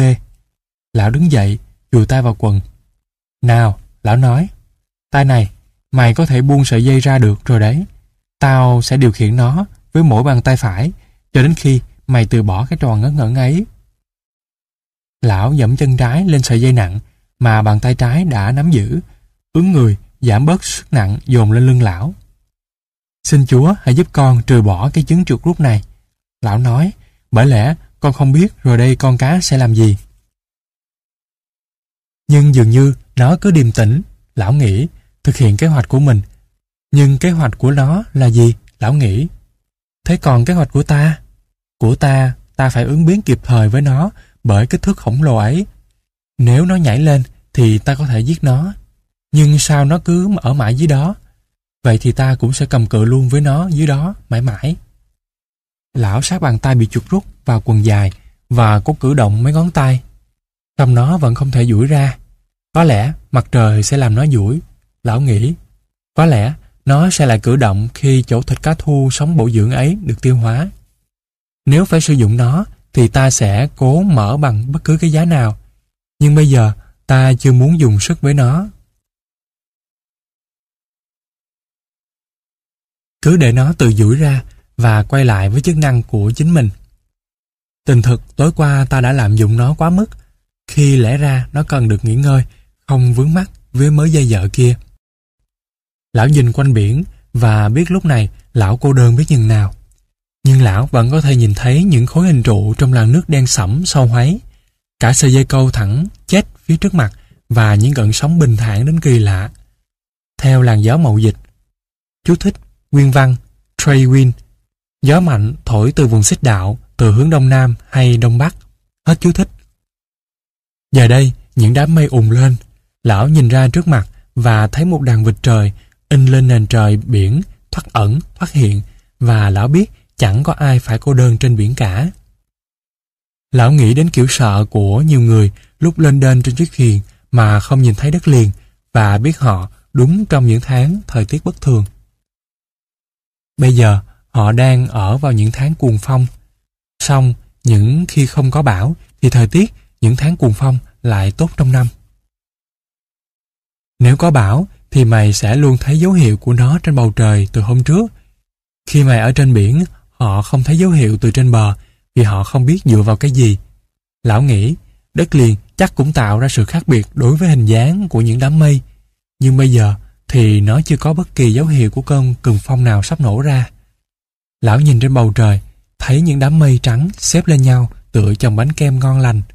Còn bên trên là những quần mây mỏng nhẹ tên trên bầu trời tháng 9 sâu thẳm. Gió nhẹ, lão nói cái này, thời tiết thuận lợi cho ta hơn là cho mày. Bàn tay trái của lão vẫn co quắp, nhưng lão đã khẽ duỗi được một đôi chút. Mình căm thù trứng chuột rút. Lão nghĩ đây là ngón lọc lừa của chính thể xác con người. Thật là nhục nhã khi trước mặt người khác mà lại ỉ chải hoặc nôn mửa do ngộ độc thức ăn. Nhưng trò chuột rút, lão nghĩ đúng là Calambra. Chú thích tiếng Tây Ban Nha, trứng chuột rút. Hết chú thích, lại đặc biệt nhục nhã khi xảy ra với một kẻ một thân một mình. Nếu thằng bé ở đây thì nó sẽ xoa bóp từ cánh tay xuống và làm nó duỗi ra, lão nghĩ, nhưng tự nó cũng sẽ khỏi. Tiếp đó, bàn tay phải của lão cảm nhận sức nặng của sợi dây có phần khang khác trước khi lão thấy độ nghiêng của nó thay đổi trên mặt nước. Rồi khi giữ chặt sợi dây, đập nhanh và mạnh bàn tay trái vào đùi, lão thấy sợi dây chênh chết từ từ nổi lên. Nó đang trồi lên, lão nói, Thôi nào tay, làm ơn thôi nào. Sợi dây cứ từ từ và điềm nhiên nhô lên và lúc mặt biển vỡ toang phía trước thuyền. Con cá tung mình lên. Nó nhô lên bất tận. Nước đổ ròng ròng từ hai bên lường. Thân hình bóng nhảy trong ánh nắng. Đầu và lưng màu tím sẫm. Trong ánh nắng, những đường sọc hai bên mình non, đồ sộ và phớt hồng. Cái kiếm của nó dài bằng cây gậy bóng chày, thon như một lưỡi kiếm nó vươn hết độ dài thân mình lên khỏi mặt nước, rồi nhẹ nhàng lao xuống như một tay thợ lặng. Ông lão nom thấy cái đuôi hình lưỡi hái, đồ sộ chìm xuống và sợi dây câu lại hút theo. Nó dài hơn con thuyền chừng 5-6 tấc. Ông lão nói, sợi dây tuồn nhanh xuống, nhưng đều đặn và con cá không hề hoảng sợ. Ông lão dồn cả hai tay hãm sợi dây, nhưng chỉ trong một khoảng an toàn. Lão biết nếu lão không kiềm chậm tốc độ của con cá. Bằng một áp lực đều đặn thì nó có thể lôi tuột hết cả sợi dây và bất đứt. Chú cá thật vĩ đại và mình phải chinh phục nó. Lão nghĩ, ta không phải để nó biết được sức mạnh của nó cũng như biết những gì nó có thể nếu nó muốn chạy thoát. Nếu ta là nó thì bây giờ ta sẽ dốc hết sức bình sinh kéo cho dây cầu đứt tung hết tất cả lên. Nhưng tạ ơn Chúa, loài vật thì chẳng thông minh bằng kẻ tiêu diệt chúng, mặc dù chúng cao thượng và có khả năng hơn. Ông lão đã từng nhìn thấy nhiều cá lớn. Lão đã tận mắt chứng kiến nhiều con cân nặng hơn nửa tấn và trong đời chính lão cũng đã bắt được hơn hai con cá lớn như thế. Nhưng không phải chỉ một mình. Giờ đây, chỉ mình lão, đất liền lại khuất xa tầm mắt mà lão lại bị buộc chặt vào con cá lớn nhất. Một con cá lão chưa từng thấy lớn hơn cả những con mà lão đã từng nghe truyền tụng trong lúc bàn tay trái của lão vẫn quắp chặt như cái vuốt của con đại bàng lúc co vào. Dẫu sao thì nó cũng sẽ khỏi, lão nghĩ. Chắc chắn nó sẽ duỗi ra để giúp bàn tay phải. Có ba thứ là anh em, con cá và hai bàn tay. Nó phải thôi cái thói chuột rút ấy đi. Bị chuột rút thì chẳng còn chút giá trị gì nữa. Con cá là giảm tốc độ và tiến đều đều về phía trước. Mình thắc mắc tại sao nó lại nhảy lên nhỉ? Ông lão nghĩ, nó nhảy lồng lên như thể để mình biết nó lớn đến nhường nào. Dẫu sao thì bây giờ mình đã biết, lão nghĩ. Giá mà mình có thể cho nó thấy mình thuộc loại người nào. Nhưng ngộ nhỡ, nó nhìn thấy bàn tay bị chuột rút. Cứ để cho nó nghĩ mình khỏe mạnh hơn chính bản thân mình và mình sẽ làm như thế. Ước gì ta là con cá, lão nghĩ với mọi phẩm chất nó có, chỉ trừ khả năng, khát vọng và trí tuệ của ta. Lão lựa chiều tự người thoải mái hơn vào mạn thuyền và chịu đựng nỗi đau đớn khi nó đến và con cá bơi đều đều và con thuyền chậm chậm trôi trên làn nước thẳm. Khi gió từ hướng đông thổi lại, mặt biển khẽ cồn lên và đến trưa, bàn tay trái của ông lão hết bị chuột rút. Tin xấu cho mày đây, cá. Lão nói, và dịch sợi dây lên chiếc bao phủ trên vai lão. Đã chọn được tư thế thoải mái, nhưng lão vẫn thấy đau nhức dẫu cho lão chẳng muốn thừa nhận cơn đau ấy tí nào. Mình vô thần, lão nói, nhưng mình sẽ đọc 10 lần bài kinh lạy cha và 10 lần bài kinh mừng Đức Mẹ nếu mình bắt được con cá này. Và mình hứa mình sẽ hành hương đến nhà thờ Đức Mẹ Đồng Trinh ở xứ Cobra nếu mình bắt được nó. Mình xin hứa như thế. Lão bắt đầu máy móc đọc kinh. Đôi chỗ, do quá mệt, nên lão không thể nhớ bài kinh. Và rồi, lão đọc nhanh đến nỗi kinh như tự động ùa ra. Kinh mừng Đức Mẹ dễ đọc hơn kinh lại cha. Lão nghĩ. Kính Đức Mẹ Maria ơn sâu. Đức Chúa Trời ở cùng bà. Bà có phước lạ hơn mọi người phụ nữ và Giêsu cùng bà gồm nhiều phước lạ. Thánh nữ Maria, Đức Mẹ Chúa Trời, cầu cho chúng con là kẻ có tội bây giờ và trong lâm tử. Amen. Rồi lão đọc thêm. Đức mẹ đồng trinh đầy phép lạ, cầu cho con cá này chết đi, dẫu cho nó có là chú cá siêu phàm. Đọc xong mấy bài kinh của mình, cảm thấy đỡ hơn nhiều, nhưng cơn đau nhức vẫn nguyên như cũ. Có lẽ lại tăng thêm một chút. Lão tựa vào mạng mũi thuyền và bắt đầu máy móc cử động mấy ngón tay ở bàn tay trái. Bây giờ, mặt nước nóng bức, dẫu cho cơn gió nhẹ đang thổi lên. Tốt hơn là ta móc lại mồi dây câu nhỏ ấy rồi thả qua đuôi thuyền.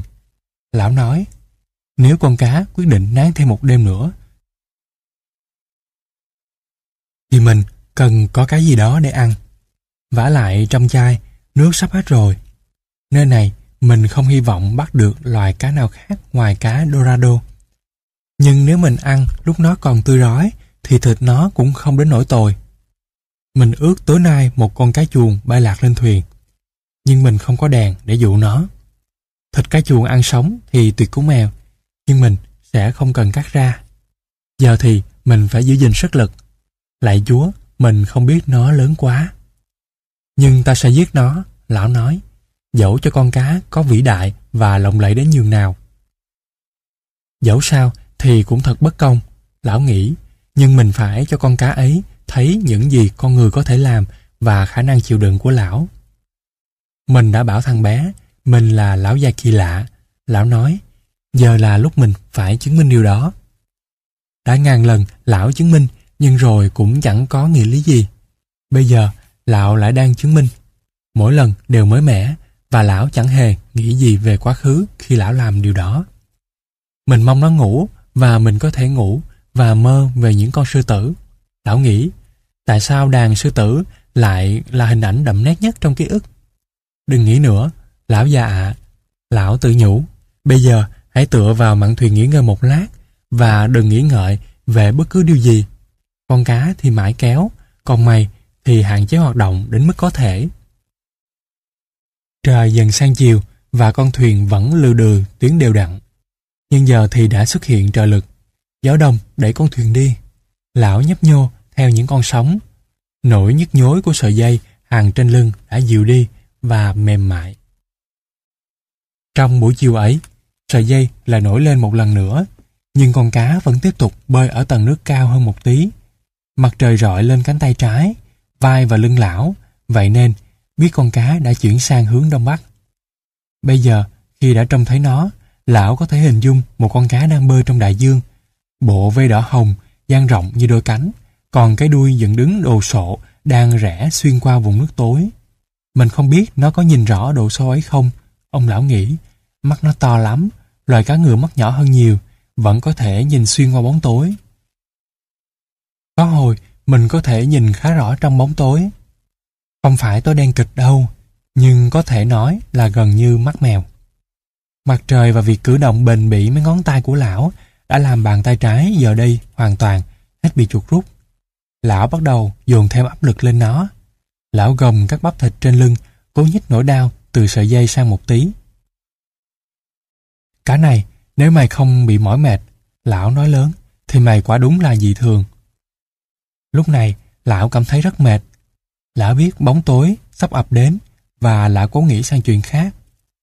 Lão nghĩ về liên đoàn Big mà lão gọi là Grand Liga và lão biết ơn đội Yankee của New York đang đấu với đội Tiger của Detroit. Bây giờ đã sang ngày thứ hai mà mình không biết kết quả của các trận đấu. Lão nghĩ, nhưng mình phải tin tưởng và phải xứng đáng với tài danh của DiMaggio vĩ đại. Người luôn xử lý mọi việc hoàn hảo, dẫu phải mang gót chân đau vì chứng nẻ cửa gà. Chứng nẻ cửa gà là gì nhỉ? Lão tự hỏi. Una espuela de Heso. Chú thích. Tiếng Tây Ban Nha. Chứng nẻ cửa gà. Hết chú thích. Chúng mình không mắc bệnh ấy. Nó có đau như cựa một chú gà chọi đâm vào gót chân không nhỉ? Mình không nghĩ mình có thể chịu đựng được điều ấy, hay việc mất một mắt hay hai mắt mà vẫn tiếp tục chiến đấu theo kiểu đám gà chọi. Bên cạnh loài lông vũ và muôn thú vĩ đại thì con người chẳng thấm tháp gì nhiều. Vậy nên mình thích làm con cá ở dưới kia, lội trong vùng nước tối đen của đại dương. Miễn là đừng gặp lũ cá mập, lão nói lớn. Nếu cá mập đến, cầu chúa hãy rủ lòng thương lấy con cá và cả con nữa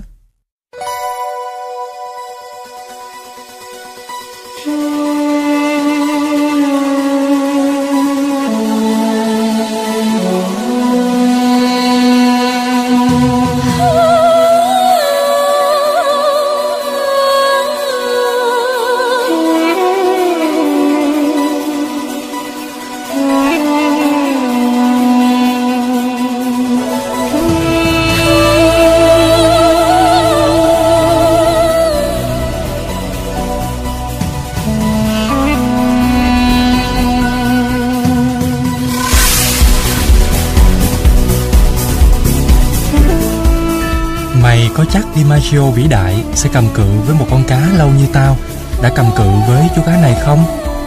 Lão nghĩ, mình nghĩ anh ta có thể và thậm chí có thể lâu hơn nữa bởi anh ta trẻ trung, cường tráng.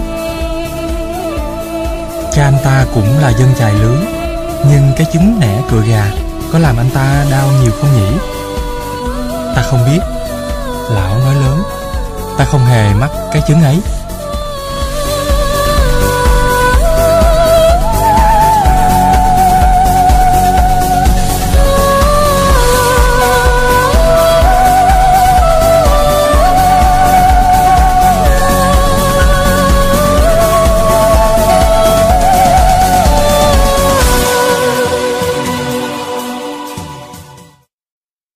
Khi mặt trời lặn, lão hồi tưởng để tự củng cố thêm niềm tin về cái hôm ở quán rượu tại Casablanca.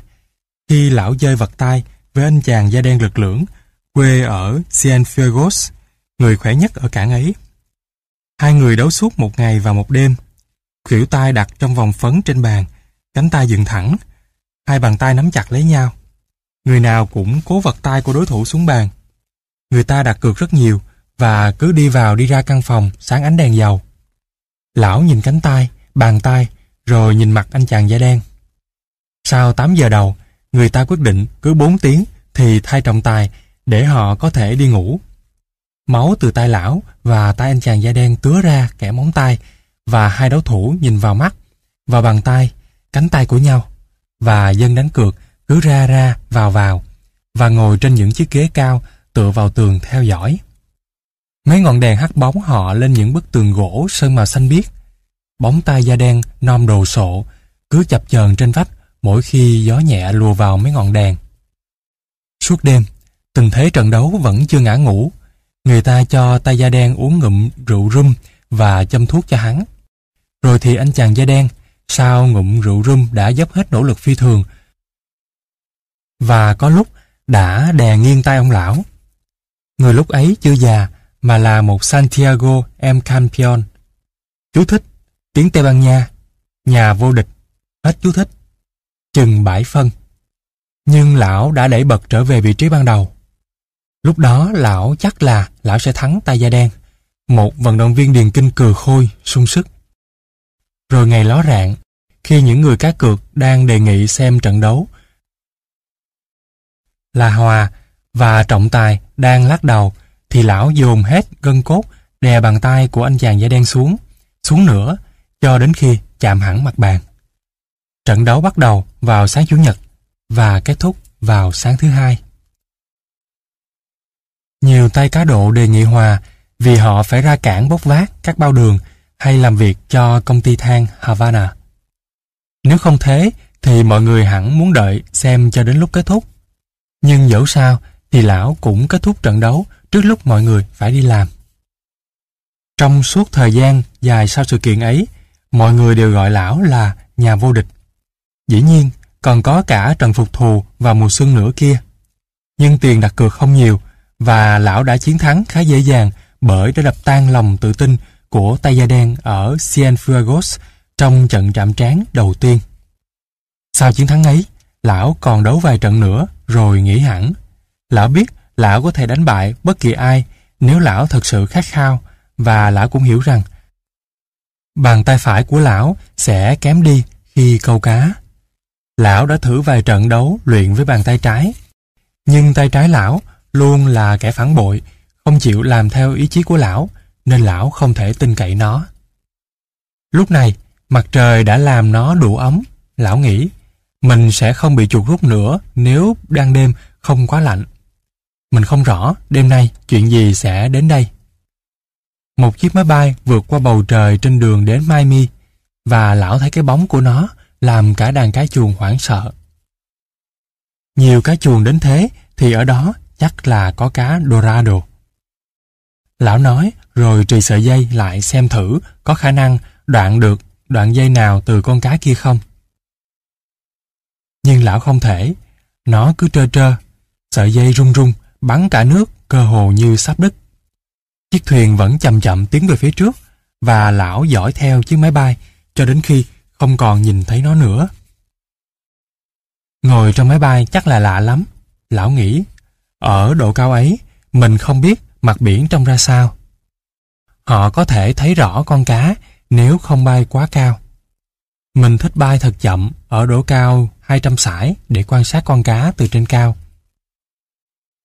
Những lần theo thuyền săn rùa, mình đứng trên sàn ngang của cột buồm và chỉ với độ cao ngần ấy cũng đã nhìn rõ ra phết. Đám cá Dorado trong xanh hơn từ trên đáy và bạn có thể nhìn thấy những đường sọc, những đốm đỏ tía trên mình chúng và có thể thấy hết cả đàn khi chúng bơi. Tại sao tất thải các loài cá bơi nhanh trong dòng nước tối thì lưng lại tím sẫm và luôn có vằn hoặc đốm tím? Sở dĩ trong loài cá Dorado có màu xanh thẫm là vì da chúng vàng ruộm. Nhưng khi chúng đi kiếm mồi vào những lúc đói ngấu thì mấy cái vằn tím hai bên lường trông giống hệt như vằn của loài cá kiếm. Có phải do giận dữ hay là do tốc độ lớn mà da chúng có hiện tượng ấy? Ngay trước khi trời tối, lúc vượt qua đảo trong biển ở Sagasso, mênh mông đang ngã nghiêng dập dềnh trong sóng nhẹ, như thể đại dương đang làm tình với ai đó dưới cái mền vàng. Thì sợi dây câu nhỏ của lão đã câu được con cá Dorado.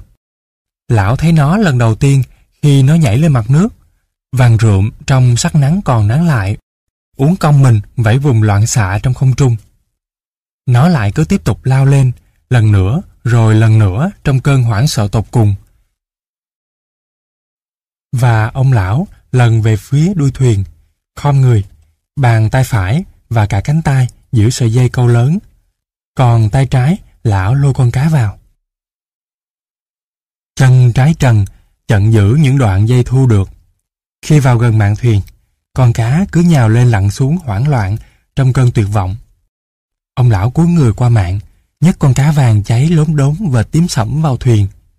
Mồm nó cứ há ra rồi ngoạp liên hồi xuống lưỡi câu, rồi cứ nảy lên trong lòng thuyền bằng cái thân dẹt dài, bằng cả đầu và đuôi nữa, cho đến lúc ông lão quật mạnh xuống cái đầu vàng nhảy thì nó mới rùng mình nằm im. Ông lão tháo lưỡi câu khỏi con cá, móc lại mồi bằng một con cá mòi khác và buông qua mạng thuyền. Rồi lão dò dẫm trở lại mũi thuyền. Lão rửa tay trái và chùi vào quần. Đoạn, lão truyền sợi dây nặng từ tay phải sang tay trái. Rồi rửa tay phải trong nước biển trong lúc quan sát mặt trời đang chìm xuống đại dương và độ chết của sợi dây lớn. Nó chẳng thay đổi chút nào. Lão nói, nhưng khi nhìn thấy sức cản của nước dội vào tay, lão biết tốc độ đã có phần giảm đi. Tao sẽ buộc hai mái chèo, sao lái chèo vào nhau để làm chậm con cá vào ban đêm. Lão nói, về đêm nó khỏe và ta cũng thế. Tốt hơn là để lát nữa mới mổ thịt con Dorado. Như thế mới giữ được máu trong thịt. Lão nghĩ, lát nữa ta làm việc ấy và cả việc buộc hai mái chèo để làm vật cản luôn thể. Bây giờ, ta nên để con cá yên thì tốt hơn và không nên quấy nó vào lúc hoàng hôn. Hoàng hôn là khoảng thời gian khó khăn đối với tất cả các loài cá. Lão để bàn tay khô trong không khí rồi nắm sợi dây, thả lỏng cơ thể hết mức, nương theo đà kéo, nép vào mạn thuyền để con thuyền chia đều áp lực hay chiếm hơn phần lực đè lên lão. Mình đang biết cách sai sở rồi đấy. Lão nghĩ, dẫu sao thì cũng chỉ một phần thôi. Rồi ông lão nhớ con cá chưa hề ăn thứ gì kể từ lúc cắn câu. Nó là con cá khổng lồ và cần phải ăn nhiều. Mình đã ăn hết con cá thu. Ngày mai mình sẽ ăn con Dorado. Mình gọi loài cá heo này là Dorado. Có lẽ ta nên ăn một khi rửa sạch nó. Thịt nó sẽ khó ăn hơn thịt con thu, nhưng giờ đây chẳng có gì dễ cả. Mày cảm thấy thế nào hả cá? Lão hỏi lớn. Còn tao thì thấy khỏe, bàn tay trái cũng đã khá hơn và tao có đủ thức ăn cho một đêm, một ngày nữa. Có giỏi thì cứ kéo thuyền đi, cá. Lão không thực sự cảm thấy khỏe khoắn bởi nỗi nhức nhối do sợi dây hằng lên lưng lão đã vượt qua giới hạn đau đớn để đi vào miền tê dại mà lão chẳng thể nào lường nổi.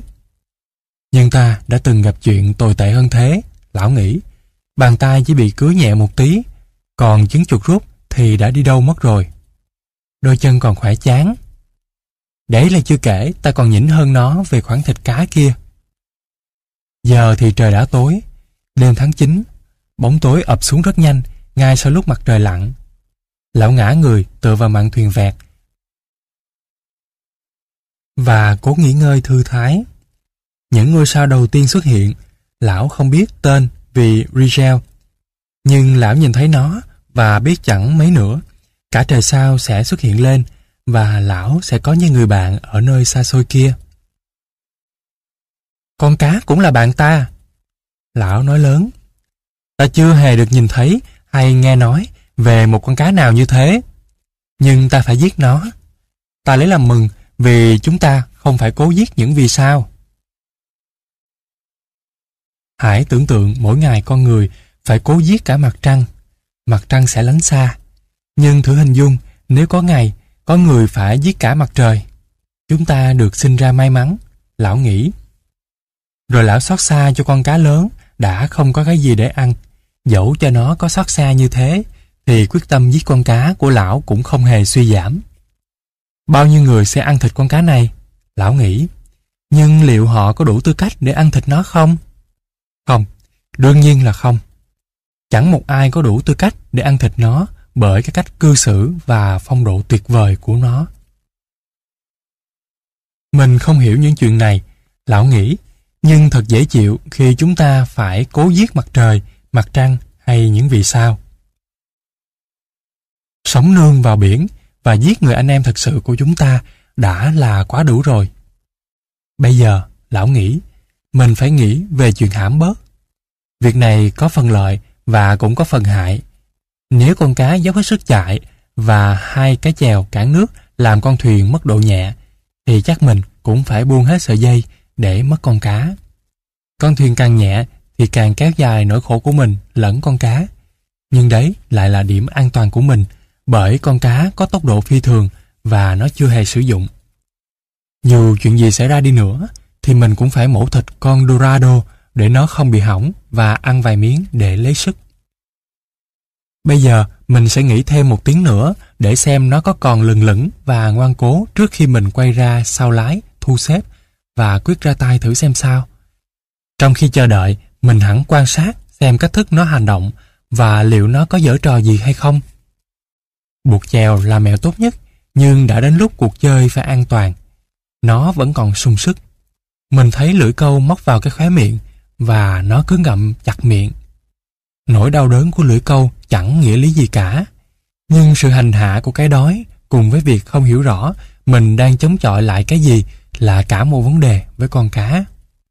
Giờ thì hãy nghĩ đi, lão già ạ, và cứ để nó kéo cho đến khi nhiệm vụ sắp tới của mày đến. Lão nghĩ trong khoảng thời gian mà lão tin là hai tiếng, mặt trăng chưa mọc bây giờ cho đến lát nữa. Lão không có cách nào đoán thời gian, và cái việc lão có thực sự nghỉ ngơi cũng lơ mơ nốt. Lão vẫn đang chịu sức kéo của con cá dồn lên vai. Nhưng lão đã đặt bàn tay trái lên mép mạn thuyền trước mũi để trút bớt, bớt nửa gánh nặng của con cá lên chiếc thuyền. Thật đơn giản làm sao, nếu ta có thể buộc sợi dây, lão nghĩ.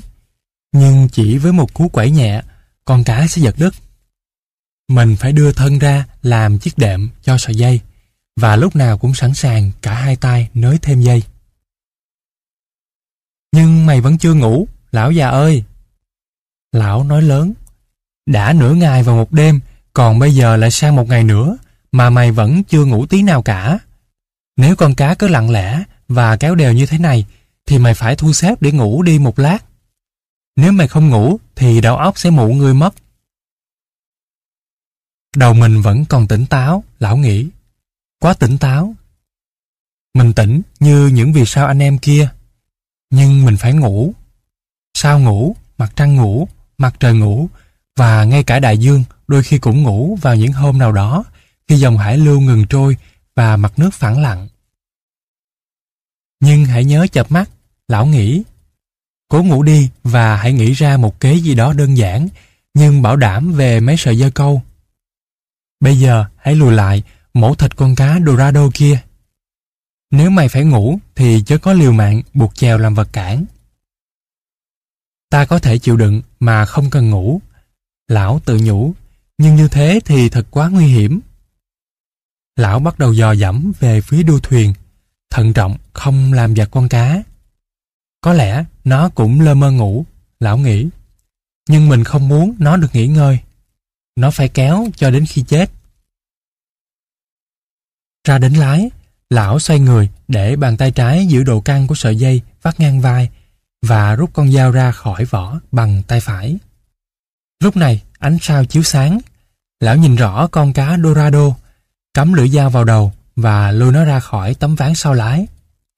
Lão đè chân lên con cá, rạch phăng một nhát từ phía dưới bụng dọc lên đến mỏm hàm dưới. Rồi lão đặt dao xuống, dùng tay phải moi sạch ruột và móc hết mang ra. Cảm thấy cái dạ dày của con cá nặng và trơn trơn, nên lão mổ nó ra. Có hai con cá chuồng trong đó. Chúng còn tươi rói và cứng. Lão đặt nằm cạnh nhau, rồi quăng mớ lòng lẫn mang qua mạn thuyền. Khi chìm, chúng kéo thành vệt lân tinh dài trong nước. Con cá Dorado lạnh ngắt, lúc này trong ánh sao, chỗ thịt trắng nhợt màu phong hủi. Lão lột một bên da trong lúc đạp chân lên đầu con cá. Rồi lão lật lại, lột nốt nửa kia và lóc thịt cả hai bên, từ đầu đến đuôi. Lão quẳng xương xuống biển và nhìn xem thử có xoáy nước không. Nhưng chỉ có ánh lân tinh khi cái xương từ từ chìm xuống. Rồi lão quay lại đặt hai con cá chuồng vào giữa hai miếng thịt cá, đút da vào vỏ. Lão chậm chậm lần về phía mũi thuyền. Lưng lão ằn xuống bởi độ nặng của sợi dây vắt ngang qua. Tay phải lão cầm mấy miếng thịt cá. Đến mũi, lão đặt hai miếng thịt trên tấm ván. Con cá chuồng xếp bên cạnh. Sau đó, lão nhét sợi dây sau vai sang chỗ mới. Tay trái là giữ nó tì lên mạn thuyền. Rồi lão nghiêng người qua mạng rửa con cá chuồng và để ý tốc độ nước vỗ vào tay tay lão dính lân tinh khi lột da cá. Lão nhìn dòng nước táp vào chỗ ấy. Dòng nước không còn xiết nữa và khi lão miết mạnh bàn tay vào ván thuyền, nhiều mảng lân tinh bong ra, từ từ trôi về phía lái. Nó đang mệt hoặc là nó đang nghỉ. Ông lão nói, bây giờ ta cố ăn chỗ thịt con cá Dorado này, rồi nghỉ ngơi và ngủ một tí. Dưới trời sao, trong đêm thâu mỗi lúc một lạnh, lão ăn hết nửa miếng cá Dorado và một con cá chuồng sau khi đã móc ruột và cắt bỏ đầu. Thịt cá Dorado này ngày càng tuyệt khi nấu chín bao nhiêu, lão nói, thì lại càng dở ẹt khi ăn sống bấy nhiêu. mình sẽ không bao giờ ra khơi mà lại không mang theo muối hay quất nữa. Nếu biết trù tính thì ban ngày mình đã đổ nước biển vào ván mui phơi khô để lấy muối. Lão nghĩ. Nhưng mãi cho đến lúc gần tối thì mình mới bắt được con cá Dorado. Dẫu sao thì cũng đã thiếu sự chuẩn bị. Nhưng mình đã nhai kỹ tất cả và mình không bị nôn. Từ hướng đông, mây đang dăng lên trên bầu trời và lần lượt từng ngôi sao lão thấy chìm đi. Bây giờ, lão như thể đang trôi vào hẻm mây khổng lồ và gió đã ngừng thổi. Trời sẽ trở trong trong vòng 3 hay 4 hôm nữa. Lão nói, nhưng tối nay và ngày mai thì chẳng sao. Bây giờ, trong lúc con cá đang bơi bình tĩnh, đều đặn, thì hãy quên mọi chuyện và cố ngủ đi, lão già ạ. Bàn tay phải nắm chặt sợi dây, rồi lão chàng lấy bàn tay khi lão dồn hết sức nặng của bản thân lên vào mạng mũi thuyền. Rồi lão đẩy sợi dây trên lưng xuống thấp một tí và quàng tay trái lên nó. Tay phải của mình có thể giữ sợi dây cho đến lúc khi nó được chàng chặt. Lão nghĩ, nếu trong lúc ngủ nó buông ra thì tay trái sẽ đánh thức mình dậy. Khi sợi dây tuột xuống, tay phải sẽ chịu khổ đấy, nhưng nó đã quen chịu đựng rồi. Dẫu cho mình có ngủ 20 phút hay nửa tiếng, thì nó cũng không sao. Nằm quắp người tới trước, dồn hết trọng lượng, cơ thể đè lên sợi dây. Bàn tay phải lão, lão chìm vào giấc ngủ. Lão không mơ về sư tử, thay vào đó là đàn cá heo đông như kiến cỏ, trải dài 8 đến 10 dặm. Đấy là mùa chúng giao phối, nhảy lên không trung và rơi xuống đúng điểm nhảy trên mặt nước. Rồi lão mơ, lão đang ở làng, đang trên giường. Gió bất thổi làm lão lạnh cống. Cánh tay phải của lão tê buốt vì lão đã gối đầu lên thay gối. Sau đó, lão bắt đầu mơ về bờ biển dài vàng rực. Lão thấy con sư tử đầu tiên bước ra trong bóng tối chập choạng, rồi tiếp đó là những con khác. Còn lão thì tự cầm lên mạng mũi thuyền và đang thả neo trong làn gió nhẹ buổi tối từ đất liền thổi đến. Lão cứ đợi xem thử còn có thêm con sư tử nào nữa không và lão hạnh phúc. Trăng mọc đã lâu mà lão vẫn ngủ vùi. Con cá vẫn đều đặn kéo và con thuyền thì chui vào đường hầm mây. Lão choàng tỉnh bởi cú giật từ nắm tay phải đập vào mặt. Sợi dây bỏng rát trong lòng bàn tay phải. Lão không có cảm giác về bàn tay trái, nhưng đã dồn hết sức lên tay phải, hãm sợi dây khi bị kéo đi. Cuối cùng, tay trái lão cũng đã tìm thấy sợi dây. lão oằn người ra giữ và bây giờ lưng và bàn tay trái lão bị sợi dây làm bỏng rát. Độ căng đang dồn hết lên bàn tay trái và cắt nát nó. Lão nhìn lại mấy cuộn dây và thấy nó nhẹ nhàng tuôn ra. Đúng lúc ấy, con cá nhảy lên, xé toan một mảng đại dương rồi rơi ầm xuống. Nó cứ tiếp tục nhảy, con thuyền lao đi vùng vụt, mặc dù dây vẫn không ngừng tuôn ra. Ông lão cứ tiến đến điểm sắp đứt, làm chúng trùng xuống, rồi cứ lặp đi lặp lại. Lão bị kéo sập xuống mũi thuyền, mặt đập vào chỗ thịt cá Dorado và nằm bất động. Đây là những gì ta chờ đợi, lão nghĩ. Vậy thì bây giờ ta hãy nhận ngay đi. Bắt nó trả sợi dây, lão nghĩ, bắt nó trả lại sợi dây. Lão không thể nhìn thấy những cú nhảy của con cá, mà chỉ nghe tiếng rách của đại dương và tiếng đập xuống nặng nề khi con cá rơi.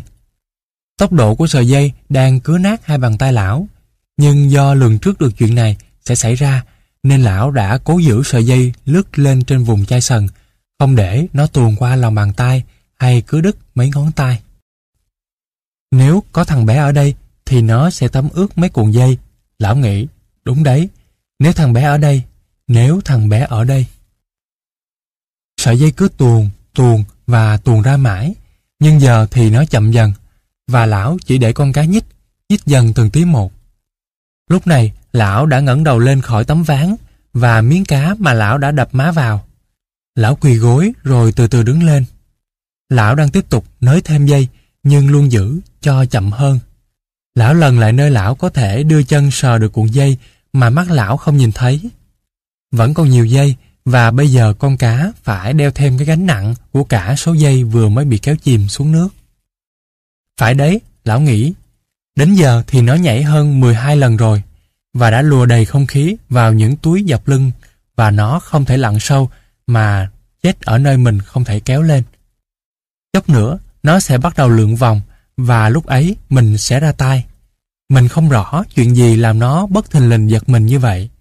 Có phải cơn đói khiến nó liều mạng hay là đêm tối có cái gì làm nó sợ hãi? Có lẽ đột nhiên nó cảm thấy sợ. Nhưng nó là con cá điềm tĩnh, khỏe mạnh, cực kỳ cơ mà. Như thể nó chẳng biết sợ là gì và rất tự tin. Lạ thật. Tốt hơn là mày không sợ và hãy tự tin, lão già ạ. Lão nói, mày đang kìm được nó nhưng chẳng thu về được tí dây nào. Chẳng mấy nữa con cá sẽ lượn vòng. Bây giờ, ông lão dùng tay trái và vai giữ con cá, rồi cúi người đưa bàn tay phải vốc nước rửa chỗ thịt cá dorado dính lên mặt. Lão sợ mùi cá khiến lão buồn nôn, và khi nôn thì lão mất sức.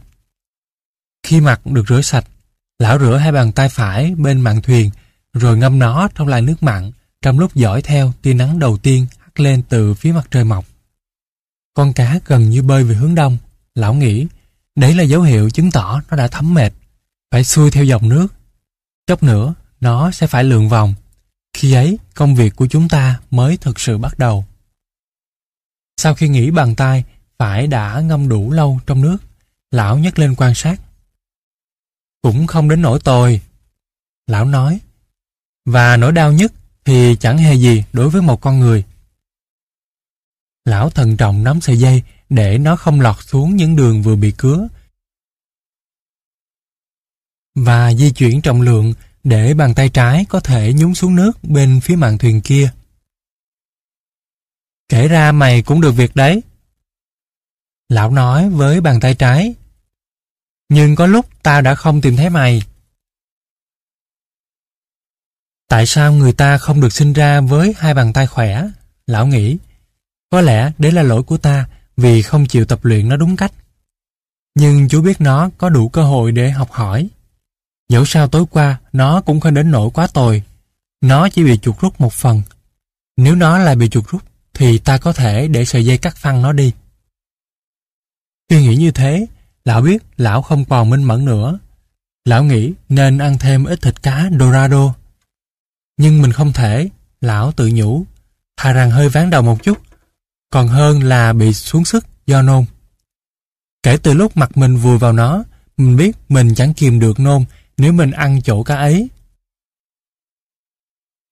Mình sẽ giữ lại cho đến khi nó hỏng mới thôi để phòng lúc cần thiết. Bây giờ thì đã quá muộn để củng cố sức khỏe bằng chất bổ dưỡng. Mày thật ngốc, lão tự mắng, ăn ngay con cá chuồng kia đi. Còn cá nằm đó, sạch sẽ và sẵn sàng.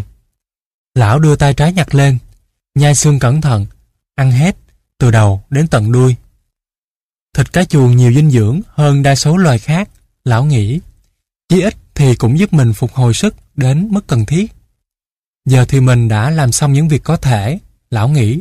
Nó cứ lượn vòng đi và trận đấu hãy bắt đầu.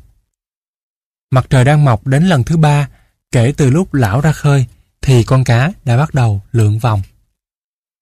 Lão chưa thể biết qua độ nghiêng của sợi dây rằng con cá đang bơi tròn. Hãy còn quá sớm cho điều đó. Lão chỉ cảm nhận áp lực của sợi dây hơi trùng lại và dùng tay phải, lão bắt đầu nhẹ nhàng kéo vào. Sợi dây chững lại như mọi khi, nhưng ngay lúc lão kéo đến điểm sắp đứt thì sợi dây bắt đầu thu vào. Lão lách vai và đầu ra khỏi sợi dây và bắt đầu liên tục kéo nhẹ nhàng. Lão dùng cả hai tay, lắc người, dốc hết sức lực của cả cơ thể và của đôi chân ra mà kéo. Đôi chân dảo già nua và vai lão bắt đầu nhịp với sự nhịp nhàng của động tác kéo. Vòng tròn rất lớn, lão nói, nhưng con cá đã quay tròn. Rồi sợi dây không nhích thêm tí nào nữa, và lão giữ cho tới lúc lão thấy trong ánh nắng những tia nước từ sợi dây bắn ra. Rồi sợi dây thoát đi mất. Ông lão quỳ gối và đành để cho nó lao hút đi trở lại trong vùng nước tối. Bây giờ nó đang lượn đến chỗ xa nhất của vòng tròn rồi đấy. Lão nói, mình phải dốc sức ra mà nếu, lão nghĩ, độ căng sẽ dần thu hẹp các vòng. Có lẽ độ tiếng nữa mình sẽ nhìn thấy nó. Bây giờ mình phải khuất phục nó, rồi sau đó mình phải giết nó. Nhưng con cá vẫn chậm rãi lượn vòng, và hai giờ sau, mồ hôi đẫm ướt của ông lão. Và lão mệt đến tận xương. Nhưng bây giờ, các vòng tròn đã hẹp hơn nhiều. Từ độ chết của sợi dây, lão có thể biết con cá đang liên tục ngoi lên trong lúc bơi. Ông lão thấy hoa mắt suốt cả tiếng đồng hồ. Mồ hôi sát muối vào mắt lão và sát muối lên vết cắt phía trên mắt và trán. Lão không ngại chuyện hoa mắt. Chứng ấy bình thường khi cứ căng người ra mà kéo sợi dây. Nhưng đã hai lần lão cảm thấy chóng mặt và choáng váng. Và điều ấy khiến lão sợ. Ta không thể tự chơi xỏ mình và chết trước một con cá như thế này được. Lão nói, bây giờ là lúc khiến nó phải chết ngon lành. Chúa giúp ta chịu đựng. Ta sẽ đọc một trăm lần kinh lại cha và một trăm lần kinh mừng Đức Mẹ. Nhưng lúc này thì ta chưa thể đọc. Cứ xem như mình đã đọc, lão nghĩ, mình sẽ đọc sao vậy? Đúng lúc đó, lão cảm thấy một cú quật đột ngột và cú nảy mạnh ở sợi dây. Lão dùng cả hai tay giữ. Thật là sắc, cảm thấy cứng và nặng. Lưỡi kiếm của con cá đang quật vào đoạn dây thép đấy. Lão nghĩ, chuyện ấy tất xảy ra. Nó phải làm như thế. Mặc dù điều đó sẽ làm con cá nhảy lên và bây giờ mình muốn nó hãy lượn vòng thì hơn. Những cú nhảy cũng cần để nó chứa đầy không khí. Nhưng sau mỗi lần nhảy, chỗ lưỡi câu móc vào sẽ bị rộng hơn rồi nó có thể hấp văng lưỡi câu. Đừng nhảy, cá! Lão nói, đừng nhảy! Con cá quật sợi dây thêm vài lần nữa và cứ mỗi lần nó văng đầu, ông lão lại nới thêm dây một chút. Mình phải giữ cho nó đừng đau quá. Lão nghĩ, nỗi đau của ta thì không thành vấn đề. Ta có thể chế ngự, nhưng nỗi đau của con cá thì có thể khiến nó cuồng lên. Lát sau, con cá không quật đáy nữa và bắt đầu lượn vòng chậm chậm. Bây giờ ông lão đều đều thu dây, nhưng lão lại cảm thấy choáng váng. Lão đưa tay trái vốc ít nước biển vỗ lên đầu, rồi lão tiếp tục vỗ thêm, xoa cả sau gáy. Ta không thể để bị chuột rút, lão nói. Chốc nữa, nó sẽ ngoi lên và ta có thể cầm cự. Mày phải cầm cự, chớ có nói lằng nhằng. Lão tì gối vào mạng thuyền một lúc rồi lại quàng sợi dây lên lưng. Bây giờ mình sẽ nghỉ ngơi một lát trong lúc nó mãi lượn vòng dưới kia. Rồi khi nó ngoi lên, mình sẽ đứng dậy chiến đấu. Lão quyết định. Được nghỉ ngơi ở đằng mũi thuyền, để mặt con cá bơi cả một vòng mà không phải kéo dây thì quả là một sự cám dỗ quá mức. Nhưng khi độ căng của sợi dây cho thấy con cá quay về phía thuyền, ông lão nhổm người dậy, xoay xoay, lắc, kéo tất chỗ dây thu được vào. Chưa bao giờ mình mệt như thế này. Lão nghĩ, bây giờ gió màu dịch đang nổi lên, nhưng đấy sẽ là hướng gió thuận để đưa con cá vào bờ. Mình rất cần thứ gió này. Lượt tới nó lượn ra, ta sẽ nghĩ. Lão nói, ta cảm thấy đỡ hơn nhiều. Chỉ hai ba vòng nữa thôi thì ta sẽ có nó.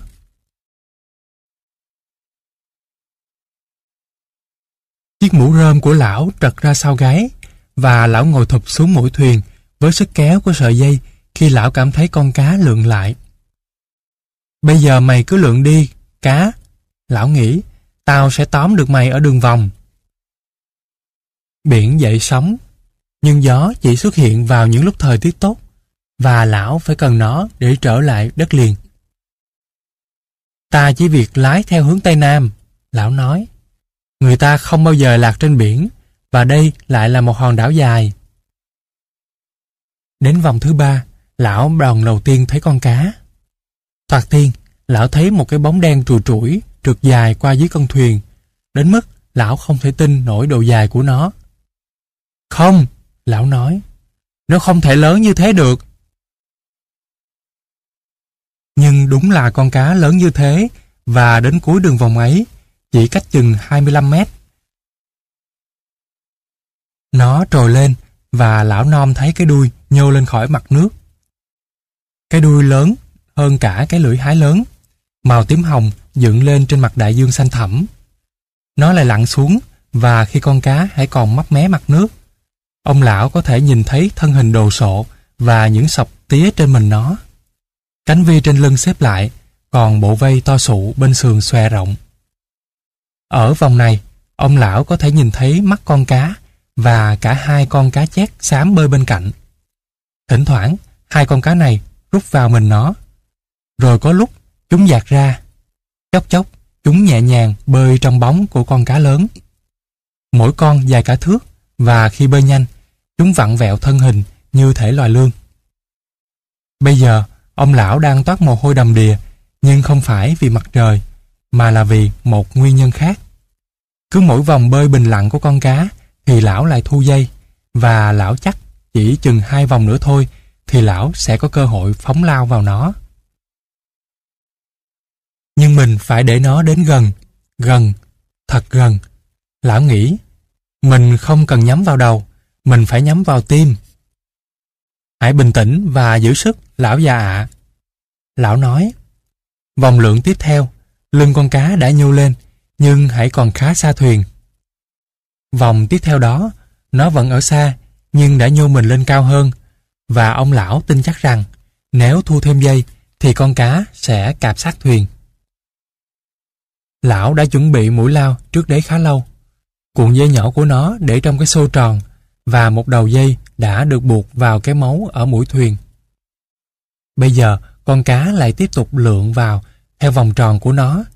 Chỉ có cái đuôi đồ sộ cử động, trong điềm tĩnh và tuyệt đẹp. Ông lão dốc hết sức ra kéo con cá vào gần hơn. Con cá khẽ nghiêng mình trong chốc lát, rồi trở mình thẳng dậy và bắt đầu lượn thêm vòng nữa. Ta đã di chuyển được nó, ông lão nói. Ta đã di chuyển được nó rồi.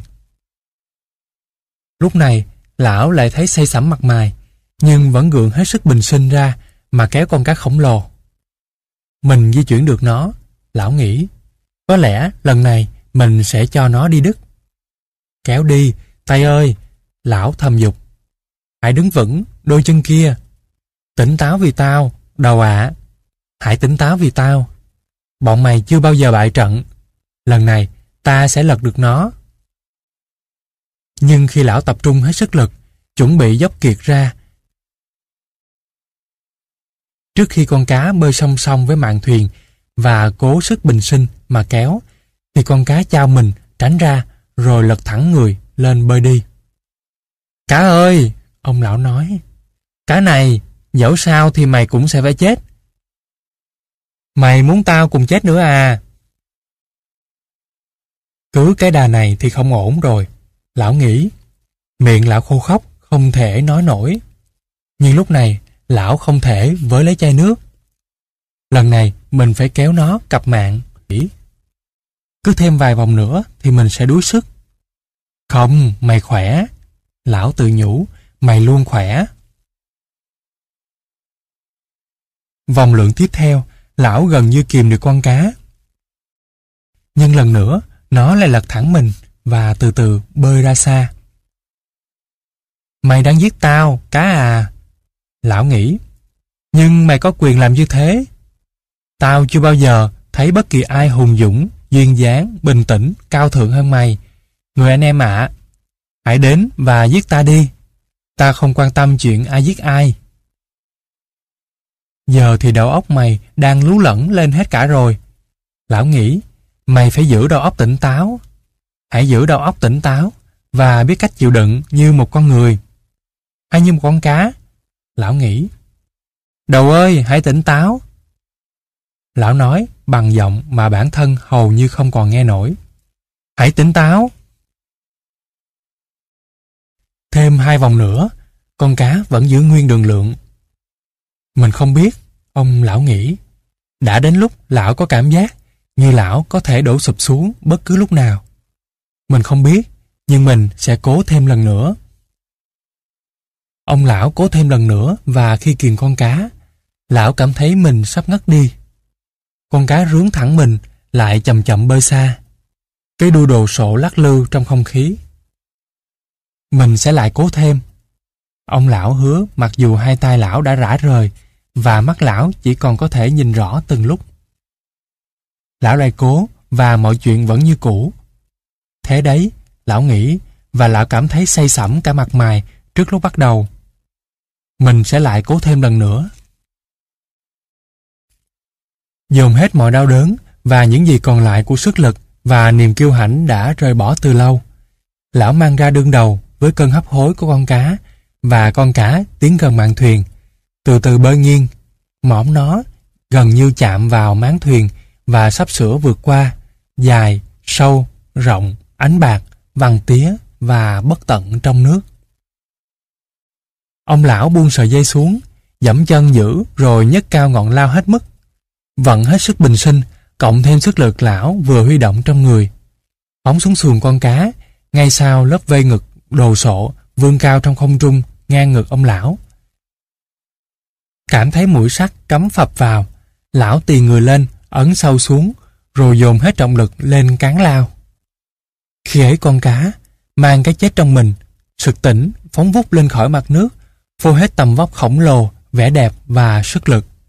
Nó dường như treo lơ lửng trong không trung, phía trên ông lão và chiếc thuyền, rồi nó rơi sầm xuống nước, làm nước bắn tung trùm lên cả ông lão lẫn con thuyền. Ông lão cảm thấy choáng váng, đau đớn và lão không thể nhìn thấy rõ. Nhưng lão vẫn kịp gỡ sợi dây của ngọn lao, rồi để nó từ từ chạy qua đôi tay say sát và khi có thể nhìn rõ, lão thấy con cá nằm ngửa phơi cái bụng ánh bạc của nó lên trời. Cán lao nhô ra từ hốc sau của vây cá, còn biển thì đang đổi màu bởi máu đỏ loang ra từ tim cá. Thoạt tiên, làng máu đen sẫm trông như bãi cát ngầm trong làng nước biết sâu hơn ngàn thước. Rồi nó lan rộng ra từ đám mây. Con cá trắng bạc, thẳng đơ, bồng bềnh trên sóng. Ông lão chú một quan sát khi thấy thấp thoáng, nhìn được. Rồi lão quấn sợi dây mũi lao hai vòng quanh cái mấu ở đầu thuyền, rồi gục đầu vào lòng bàn tay. Hãy giữ đầu óc mình tỉnh táo, ông lão nói vào mạn thuyền.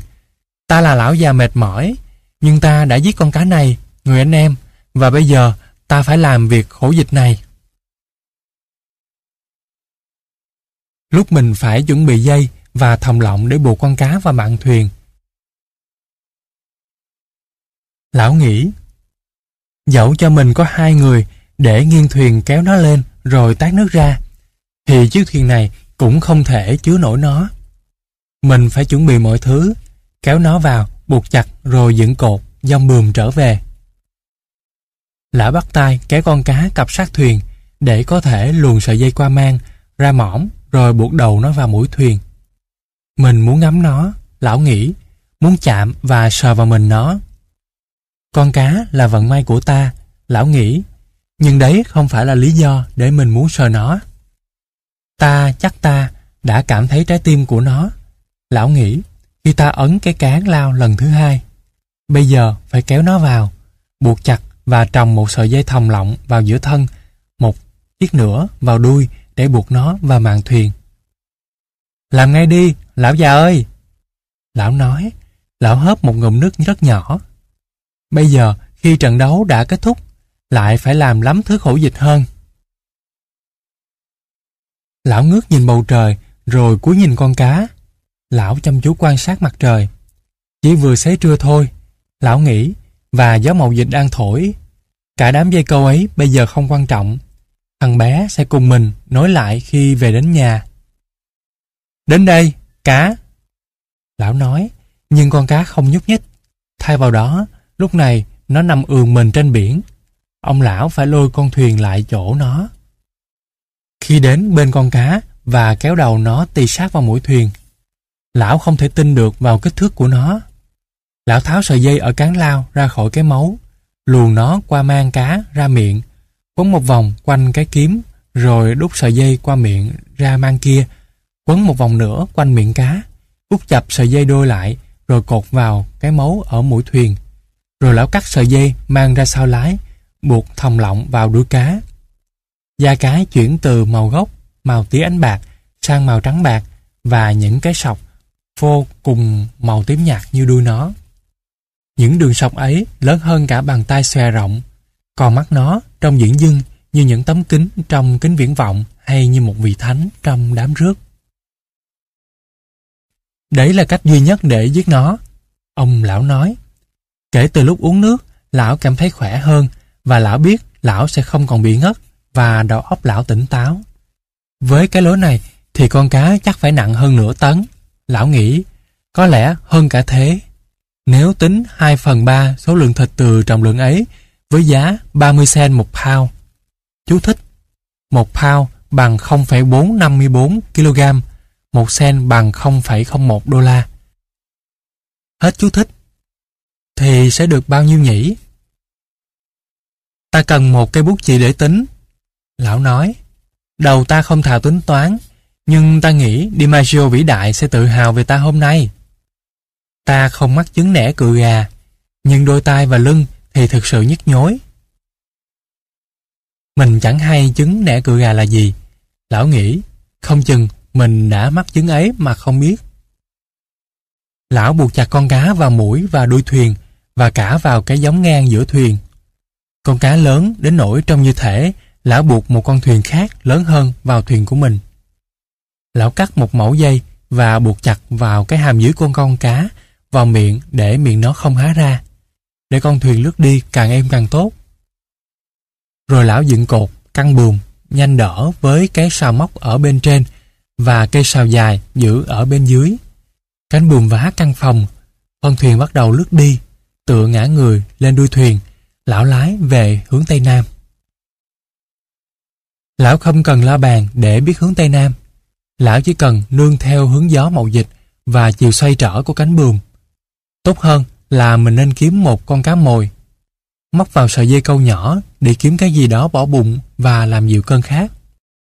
Nhưng lão chẳng tìm thấy nó, còn mấy con cá mòi thì đã ương ình. Nên lão dùng cái xào móc khua một đám rong vàng vùng nhiệt lưu lên thuyền. Khi đám trong đó trôi qua và rủ bắt những con tôm nhỏ rơi xuống lòng thuyền. Chừng hơn 10 con và chúng nhảy bốn chân như loài bỏ chát cái. Ông lão dùng ngón cái và ngón trỏ rước đầu rồi nhai gọn cả vỏ lẫn đuôi. Mấy con tôm rất bé nhưng lão biết chúng giàu chất dinh dưỡng vả lại mùi vị của chúng thật dễ chịu.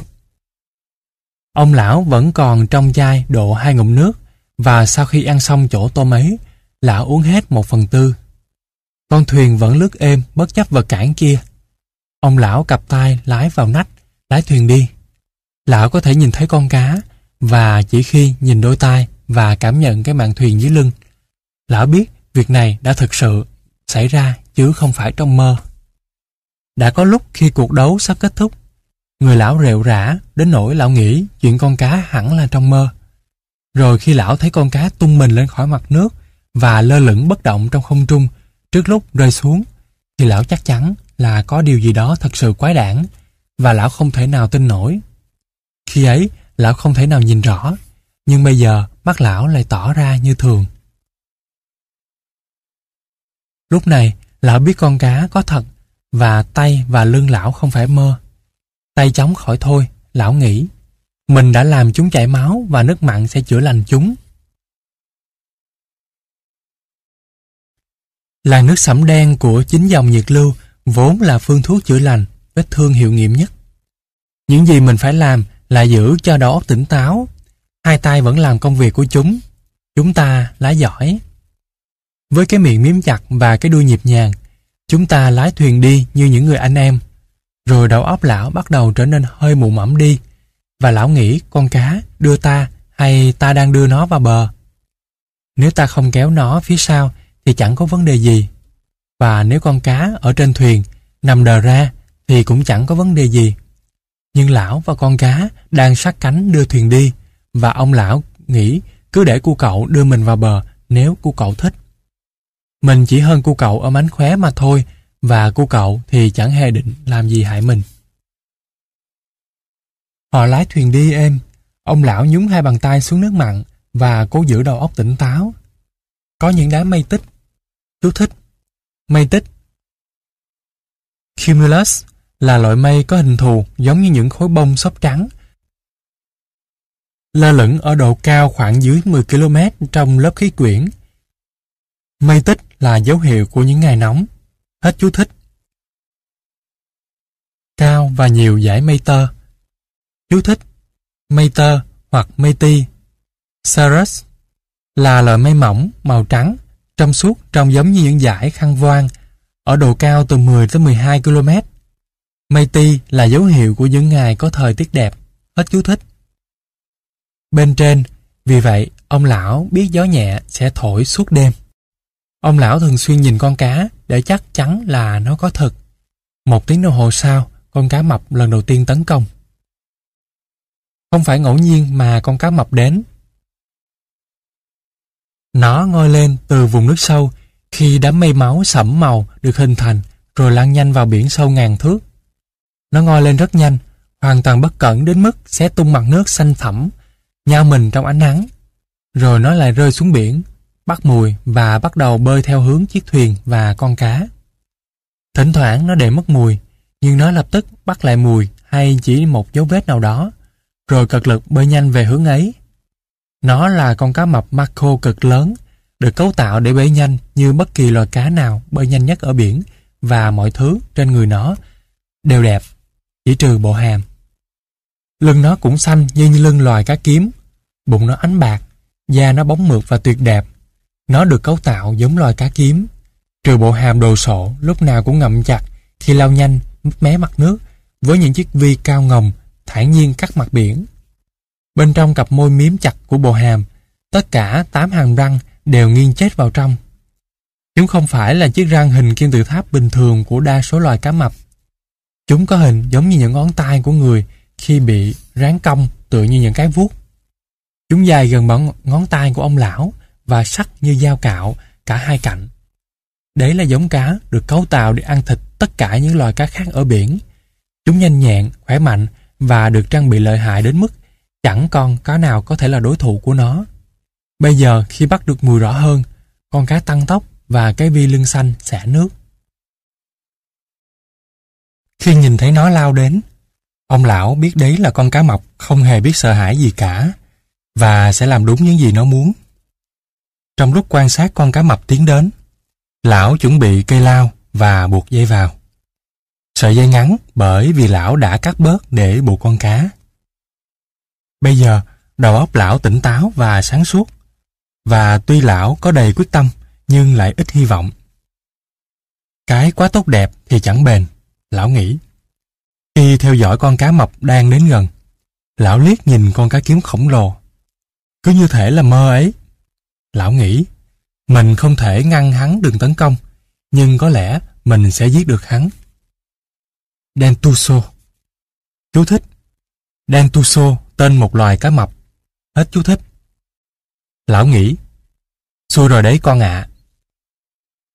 Con cá mập áp nhanh phía sau thuyền và khi nó đớp con cá, lão trông thấy mồm nó mở rộng, đôi mắt kỳ lạ. Cú răng bổ phập một tiếng khi nó đớp ngập vào chỗ thịt ngay phía dưới đuôi. Đầu con cá mập nhô lên khỏi mặt nước và lưng nó cũng bền lên. Ông lão có thể nghe thấy tiếng da thịt rách toát ra trên mình con cá lớn khi lão cắm phập mũi lao xuống đầu con cá mập, ngay điểm giao giữa đường nối hai mắt và đường chạy thẳng từ mũi vắt ra sau.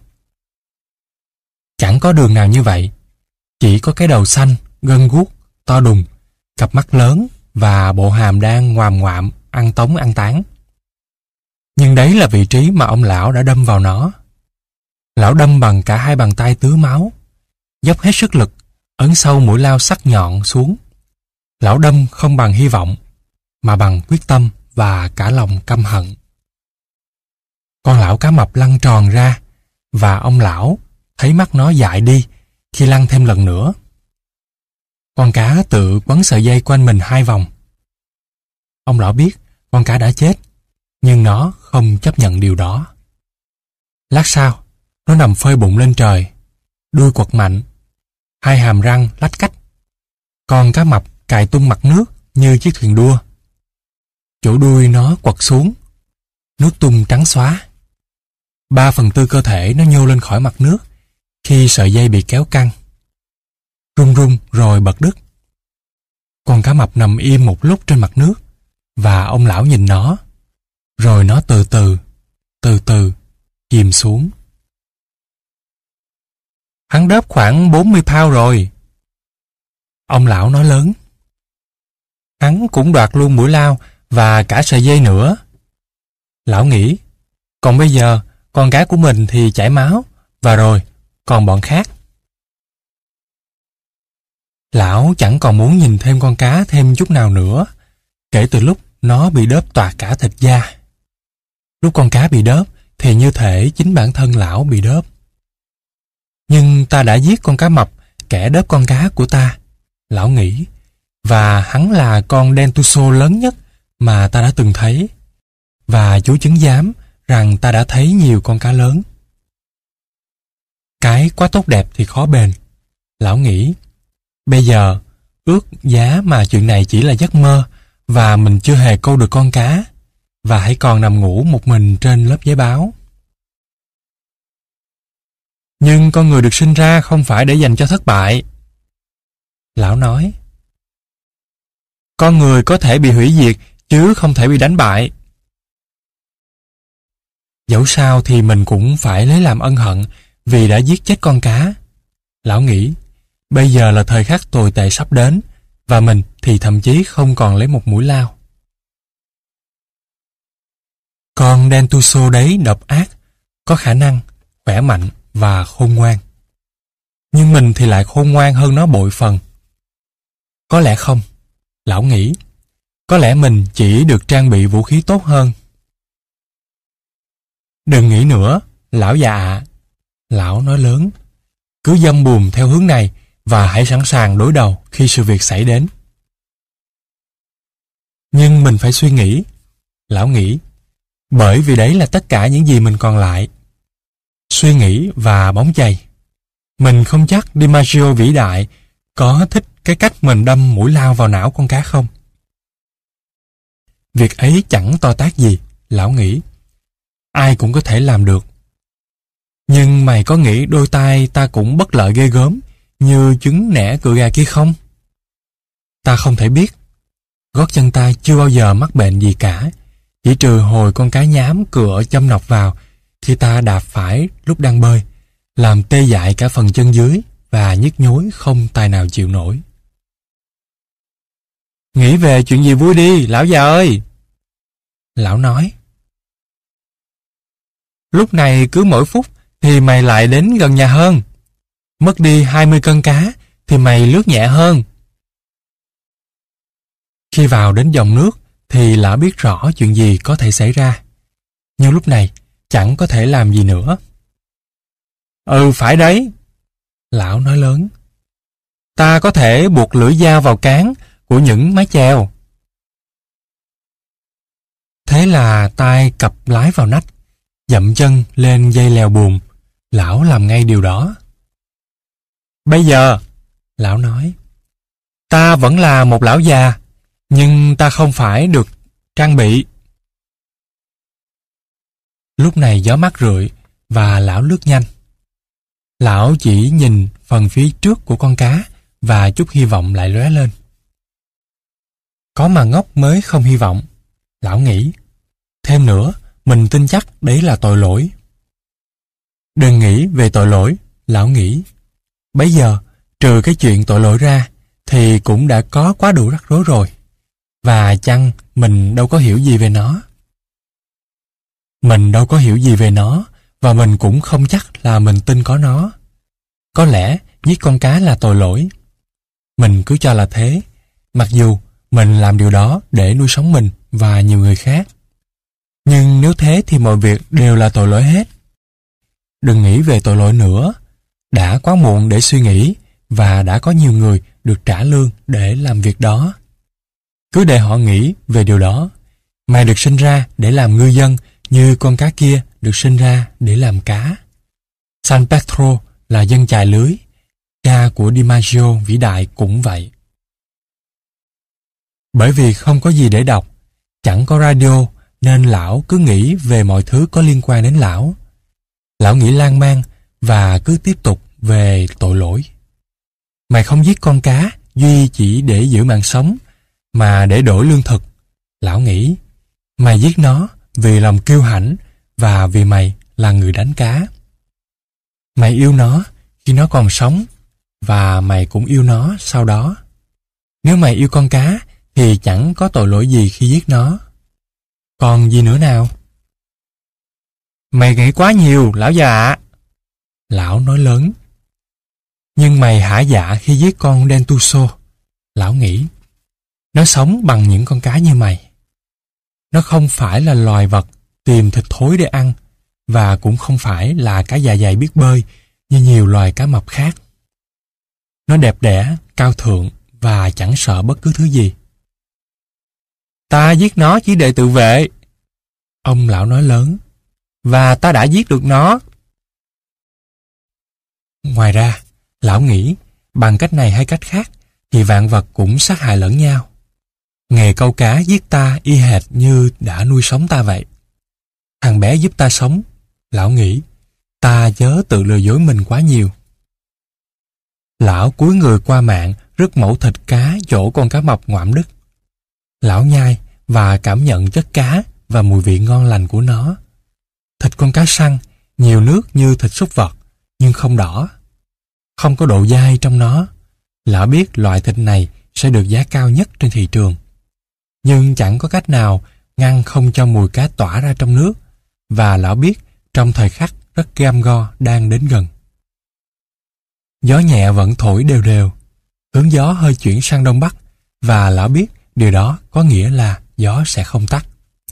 Lão nhìn về phía trước nhưng chẳng hề thấy một lá buồm, một bóng thuyền hay một làn khói tàu nào cả. Chỉ có đàn cá chuồng phóng lên từ dưới mỗi thuyền, bay dạt sang hai phía và những vệt trong vàng của vùng nhiệt lưu. Lão không còn thấy ngay cả một con chim. Lão lái thuyền đi suốt hai tiếng đồng hồ, tựa người sau lái và thỉnh thoảng nhai một mẫu thịt từ con cá kiếm. Cố nghỉ ngơi và giữ sức. Khi ấy, lão nom thấy con đầu tiên trong hai con cá mập. À! Lão thốt lớn. Không thể nào diễn nghĩa được từ này.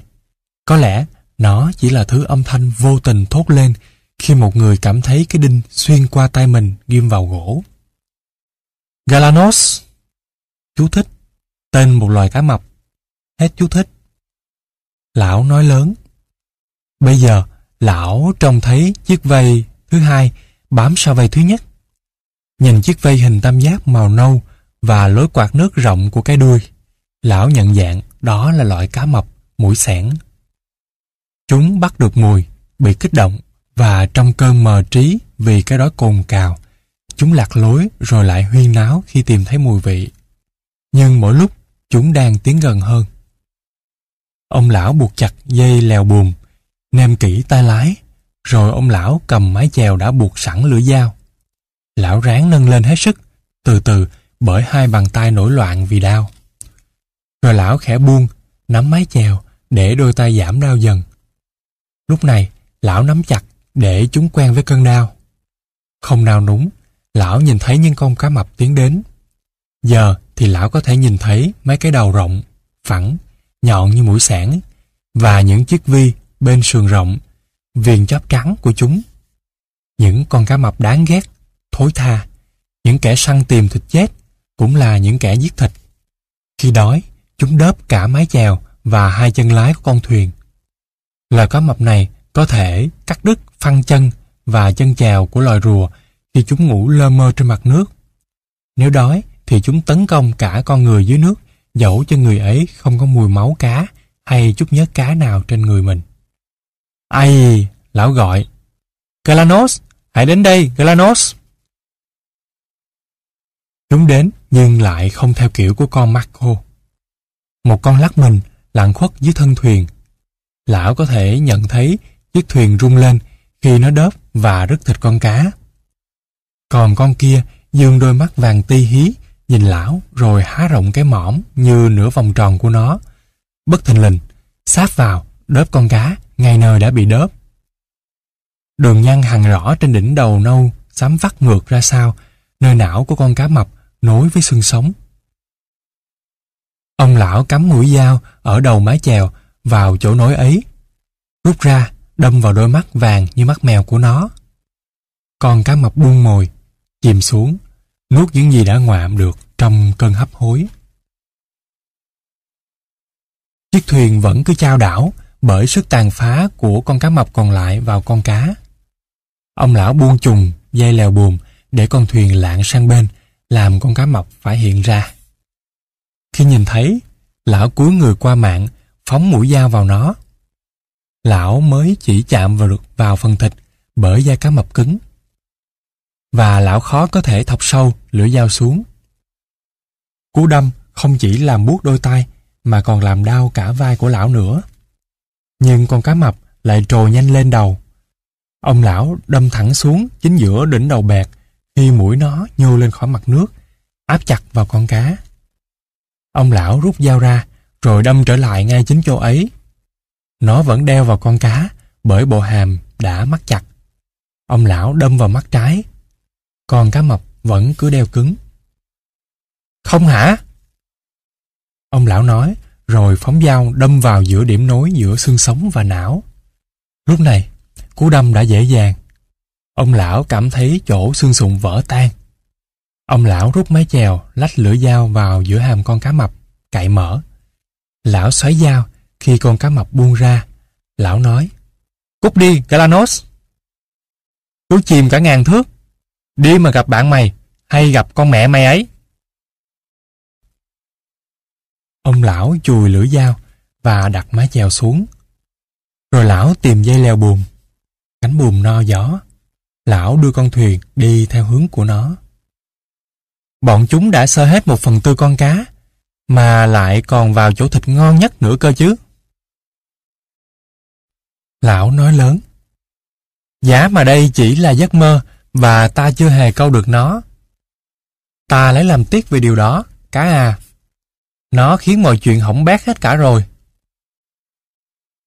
Lão ngừng lại và bây giờ lão không muốn nhìn con cá nữa. Kiệt máu và ngập trong nước.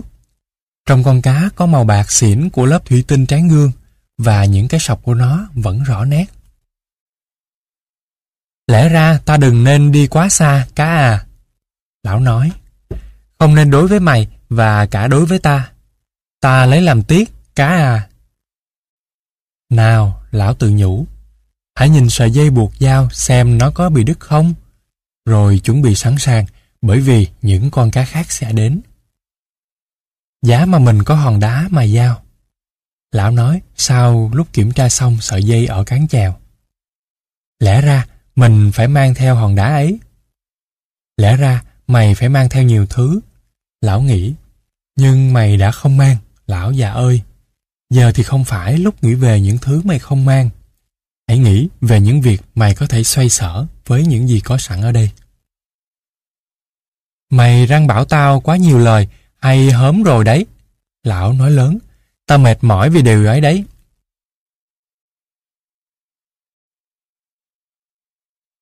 Lão cặp tay lái vào nách và nhúng cả hai bàn tay xuống nước khi con thuyền lướt về phía trước. Lạy chúa, cái con cuối cùng ấy đớp mới nhiều làm sao? Lão nói, nhưng bây giờ con thuyền đã nhẹ hơn nhiều. Lão không muốn nghĩ đến một phần dưới đã bị đớp nát của con cá. Lão biết, mỗi một cú giật rung của con cá mập là một mảng thịt bị rứt đi. Và bây giờ, con cá để lại vết máu như đường cao tốc trên biển cho họ hàng lũ lĩ nhà cá mập. Con cá này có thể nuôi sống một con người suốt cả mùa đông. Lão nghĩ, đừng nghĩ gì về điều đó nữa. Chỉ nghỉ ngơi và cố giữ hai bàn tay của mày khỏe để bảo vệ chỗ thịt cá còn lại. Bây giờ, với tất cả khối mùi vị ấy trong nước, mùi máu từ tay mình sẽ chẳng nghĩa lý gì. vả lại, chúng không chảy nhiều máu. một vết cắt ngớ ngẩn vẫn có ý nghĩa nào đó. Không chừng, chỗ máu chảy kia sẽ ngăn bàn tay trái khỏi chứng chuột rút. Bây giờ, mình có thể nghĩ về cái gì nhỉ? Lão nghĩ, chẳng gì cả. Mình phải không suy nghĩ và chờ đợi những con sắp đến. Giá mà chuyện này thật sự là giấc mơ. Lão nghĩ, nhưng ai biết được, không chừng nó lại hóa ra tốt lành. còn cá mập tiếp theo đi một mình, thuộc loài mũi sẻn. Nó lao tới như con lợn xông vào máng ăn, nếu con lợn ấy có cái mõm rộng đủ để bạn đút lọt một cái đầu mình vào. Ông lão để nó đớp con cá, rồi phóng mũi dao đầu cán chèo vào não nó. Nhưng con cá mập giật mạnh ra sau lúc nó lăn tròn và lưỡi dao bị gãy. Ông lão tập trung lái, thậm chí lão cũng chẳng buồn nhìn con cá mập lớn từ từ chìm xuống nước. Lúc đầu còn giữ nguyên kích cỡ, rồi nhỏ dần, chỉ còn một chấm nhỏ. Cảnh ấy luôn hấp dẫn lão, nhưng bây giờ lão cũng chẳng buồn liếc mắt nhìn. Bây giờ ta còn cây sào móc. Lão nói, nhưng cây sào ấy chẳng làm được trò trống gì. Ta cũng còn hai mái chèo, tay lái và cái chài ngắn. Giờ thì chúng đánh bại ta rồi. Lão nghĩ, còn ta thì đã quá già để có thể vung chài đập chết lũ cá mập kia. Nhưng ta sẽ cố cầm cự nếu trong tay còn hai mái chèo, cái chai ngắn và tay lái. Lão lại cho tay xuống nước để ngâm. Chiều đang xế, lão chẳng nhìn thấy gì cả ngoài biển và trời. Gió thổi mạnh hơn lúc trước và lão hy vọng chẳng mấy chốc lão sẽ nhìn thấy đất liền. Mày đã rã rời, lão già kia. Lão nói, mày rã rời đến tận xương tủy. Lũ cá mập không tiếp tục tấn công mãi cho đến ngay trước khi mặt trời lặn. Ông lão nhìn thấy mấy chiếc vi xám lao theo vệt nước hơi rộng mà con cá kiếm hẳn đã để lại trong nước. Chúng thậm chí không thèm tản ra đánh hơi. Cùng sánh đôi, chúng bơi thẳng đến con thuyền. Lão chàng tay lái, buộc chặt dây lèo buồm rồi đưa tay xuống dưới đuôi thuyền tìm cái chài. Đấy là khúc cán được cưa ra từ mái chèo gãy, dài chừng 8 tấc. Lão có thể sử dụng nó hiệu quả bằng một tay bởi chỗ tay nắm của cái cán và lão cầm vừa vặn trong bàn tay phải. Nắm chặt bàn tay vào đó trong lúc lão nhìn lũ cá mập xông đến. Cả hai con thuộc loài Galano. Mình phải để con cá đầu tiên ngoạm chặt rồi mới nện vào nó ngay giữa mũi hay giả thẳng xuống đỉnh đầu.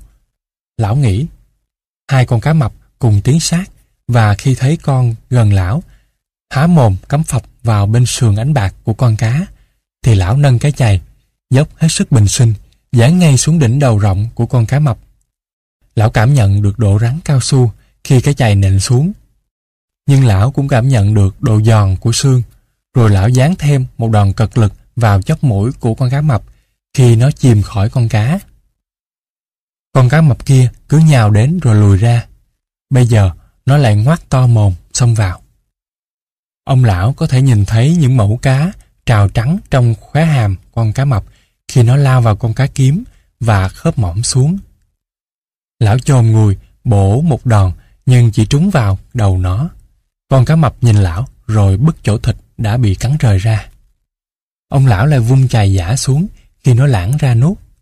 Cái chày chỉ đánh trúng vào lớp da cao su rắn đặc. Nhào vô đi, Galano! Lão nói lớn. Cứ nhào vào xem. Con cá mập xông thẳng tới và khi nó vập hàm xuống, lão dán cho nó một chày. Lão dán cực lực từ độ cao mà lão có thể nâng cái chày hết cỡ. Lần này, lão cảm nhận được lớp xương sọ, rồi lão lại quật tiếp ngay vào chỗ ấy, trong lúc con cá mập đờ đẫn kéo đứt miếng thịt và chìm khỏi con cá. Ông lão chờ nó lại xong đến, nhưng chẳng thấy tâm hơi đâu. Rồi lão thấy một con đang lượn vòng trên mặt nước. Lão không thấy vi của con kia. Mình không hy vọng giết được chúng, lão nghĩ. Mình có thể làm được thuở còn trai trẻ. Nhưng mình đã đánh chúng bị thương và cả hai con cá mập ấy đều choáng váng. Nếu mình có thể cầm cái chày bằng cả hai tay thì chắc mình đã hạ gục con đầu tiên rồi. thậm chí ngay bây giờ, lão nghĩ. Lão chẳng muốn nhìn con cá, lão biết nó đã bị hủy hoại mất một nửa. Mặt trời đã lặn trong lúc lão đang đánh hai con cá mập. Chốc nữa trời sẽ tối, lão nói, rồi mình sẽ nhìn thấy sáng Havana. Khi mình đi quá xa về hướng đông, thì mình cũng thấy ánh đèn của một trong những bãi biển mới. Bây giờ, mình có thể còn xa quá nữa. Lão nghĩ, mình hy vọng không ai phải lo lắng nhiều. Dĩ nhiên, chỉ có mỗi thằng bé lo mà thôi. Nhưng mình chắc nó hẳn tin tưởng. Nhiều bạn dài luống tuổi cũng sẽ lo lắng. Nhiều người khác cũng vậy. Lão nghĩ, mình sống trong một thành phố nghĩa tình. Lão không thể nói chuyện với con cá được nữa bởi nó đã bị sâu xé nát tươm cả rồi. Rồi đầu lão chợt nảy ra một ý tưởng. Nửa cá ơi! Lão nói. Mày từng là cả con cá đấy. Ta ân hận vì đã đi quá xa. Ta đã hủy hoại cả hai chúng mình. Nhưng mày và ta, chúng ta đã giết được nhiều cá mập, đã làm bị thương nhiều con cá khác. Mày đã từng giết được bao nhiêu con, hỏi cá già. Cái lưỡi kiếm trên đầu mày chẳng phải vô cớ được sinh ra như thế. Lão thích nghĩ về con cá và những gì nó có thể làm đối với một con cá mập nếu nó đang tự do bơi lội. Bởi lẽ mình nên chặt cái lưỡi kiếm để dùng làm vũ khí chiến đấu. Lão nghĩ, nhưng chẳng có cái rìu hay con dao nào cả. Nhưng nếu tao có và có thể buộc nó vào mái chèo, thì đấy đích thực là vũ khí. Rồi chúng ta có thể cùng chiến đấu với bọn chúng. Bây giờ, mày sẽ làm gì nếu bọn chúng kéo đến vào ban đêm? Mày có thể làm gì? Chống lại chúng, lão nói. Mình sẽ chống lại chúng cho đến lúc chết. Nhưng lúc này, trong bóng tối, không một quần sáng tỏa chiếu, không một ánh đèn, chỉ có gió và sức đẩy đều đặn của cánh buồm. Lão cảm nhận như thể lão đã chết từ bao giờ. Lão áp hai bàn tay vào nhau, sờ vào lòng bàn tay. Chúng chưa chết và lão có thể làm sống lại nỗi đau của sự sống bằng cách đơn giản là nắm và mở đôi bàn tay. Lão ngã người tựa lên đuôi thuyền và biết mình chưa chết. Đôi vai đã mất lão điều đó. Mình đã hứa đọc tất cả những bài kinh ấy nếu bắt được con cá, lão nghĩ. Nhưng lúc này, mình đã quá mệt để đọc nổi nữa rồi. Tốt hơn là mình lên lấy cái bao đắp lên vai. Lão nằm xuống đằng lái và lái thuyền và mắt giỏi tìm quần sáng hắt lên trên nền trời. Mình còn một nửa, lão nghĩ, có lẽ vận may sẽ giúp mình mang nửa còn lại của con cá này vào bờ. Ít ra thì mình cũng có chút may mắn nào đấy. Không, lão nói, cứ đi quá xa ngoài khơi thế này thì mày đã làm tổn hại cái vận may của mày rồi. Đừng có ngốc, lão nói lớn. Cố mà thức và lái thuyền đi, không chừng mày lại gặp mai nhiều đấy. Ta muốn mua một ít may mắn nếu nó được bán ở bất cứ nơi nào đó. Lão nói. Thế ta lấy gì để mua nó đây? Lão tự hỏi. Ta có thể mua nó bằng ngọn lao đã mất, con dao đã gãy và đôi tay bị thương ư? Mày có thể, lão nói. Mày cố mua nó bằng 84 ngày đi biển. Suýt nữa thì nó cũng đã được bán cho mày. Mình đừng nghĩ vớ vẩn nữa. Lão nghĩ, vận may là thứ thiên hình vạn trạng và ai có thể nhận diện ra nó. Dẫu sao thì mình sẽ nhận một ít trong bất kỳ hình thức nào và trả bất kỳ giá nào mà người bán đòi hỏi. Giá mà mình có thể nhìn thấy quần sáng của ánh đèn. Lão nghĩ, mình ao ước quá nhiều, nhưng đấy là thứ mình muốn bây giờ. Lão cố xoay trở cho thoải mái, để lái thuyền và nhờ nỗi đau nhất lão biết mình chưa chết. Khoảng chừng 10 giờ tối, lão trông thấy ánh đèn của thành phố hắt lên. Thoạt tiên, đấy chỉ là thứ ánh sáng mang mang trên bầu trời như trước lúc mặt trăng mọc. Thoáng chốc, chúng hiện rõ, vắt ngang qua đại dương. Lúc này, đang dậy sóng theo chiều gió mạnh. Lão lái thuyền đi trong luồng sáng. Lão nghĩ chẳng mấy chốc, kể từ lúc này, lão sẽ chạm đến mé dòng nhiệt lưu. Giờ thì hết rồi, lão nghĩ. Có lẽ chúng sẽ lại tấn công ta.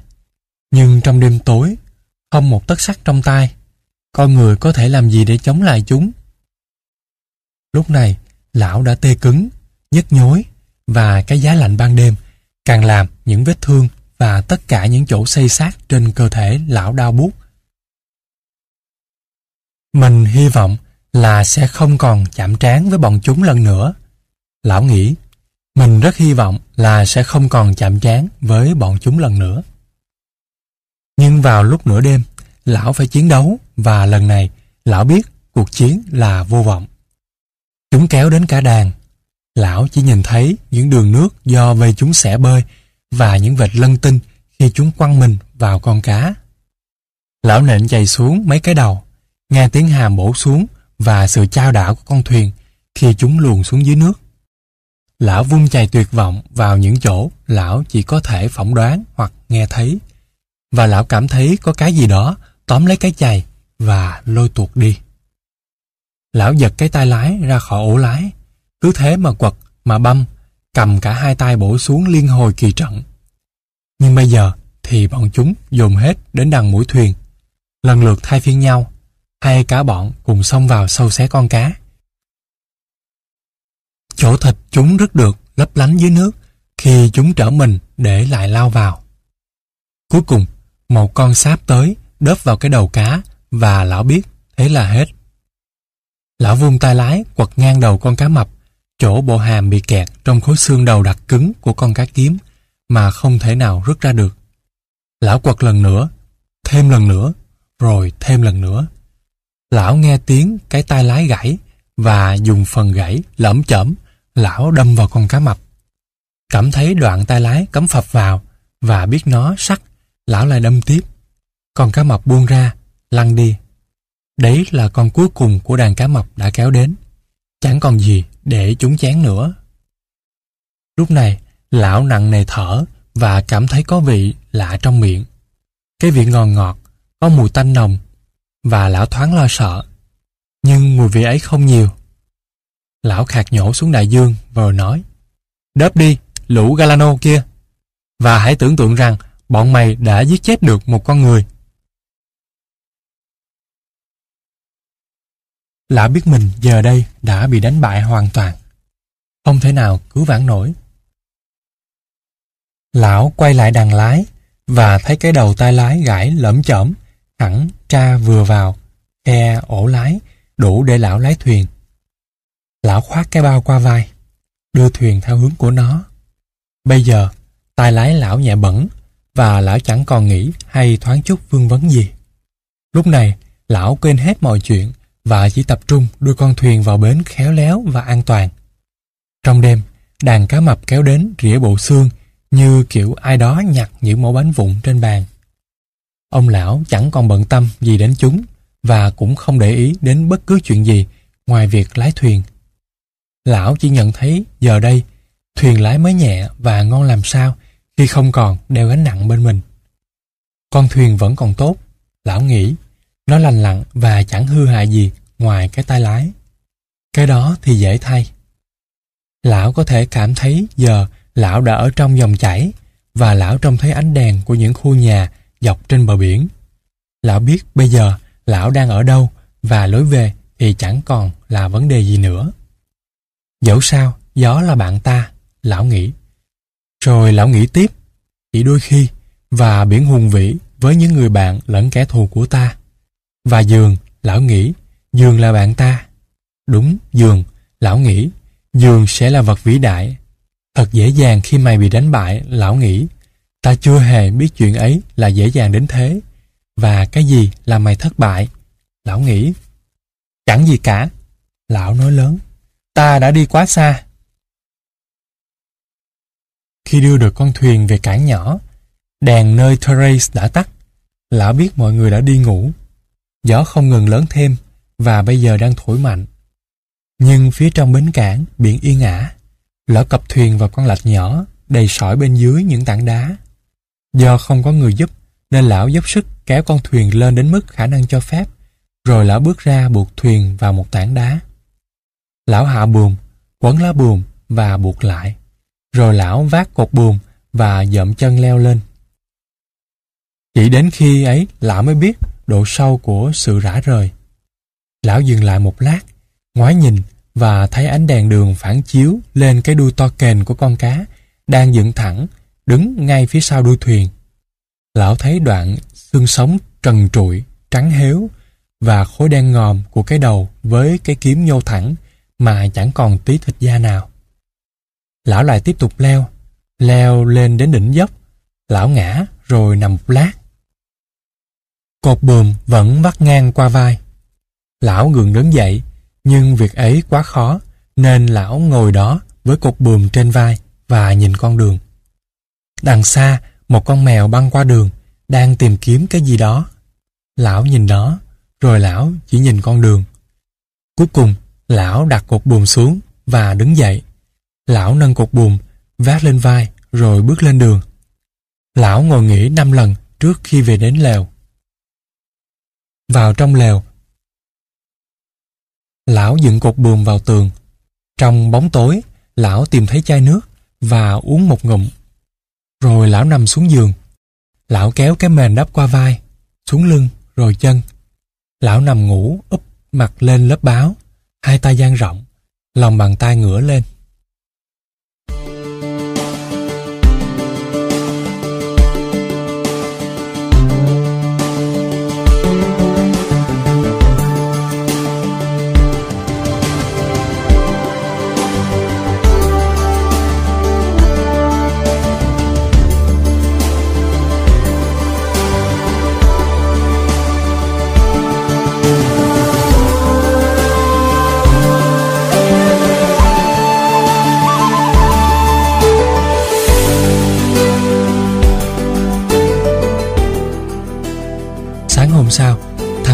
Nhìn vào lèo, lão đang ngủ.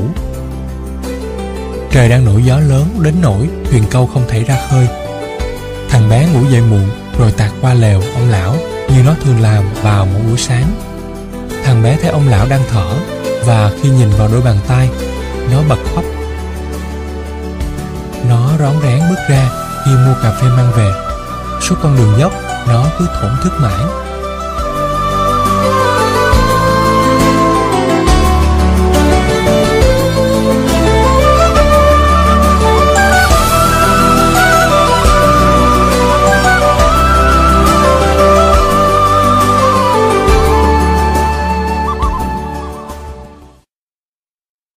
Đánh cá vây quanh con thuyền, ngắm nhìn cái vật được buộc bên mạng.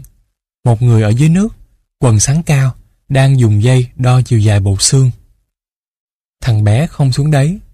Nó đã đến từ trước và một người trong những người đánh cá đang thay nó trong hộ con thuyền. Bác ấy sao rồi? Một trong những người đánh cá hỏi vọng lên. Đang ngủ. Thằng bé đáp. Nó không bận tâm đến việc mọi người nhìn thấy nó khóc. Đừng để ai đến quấy rầy ông. Từ mũi đến đuôi, con cá dài gần 6 mét. Người dân chài đang đo sướng lên.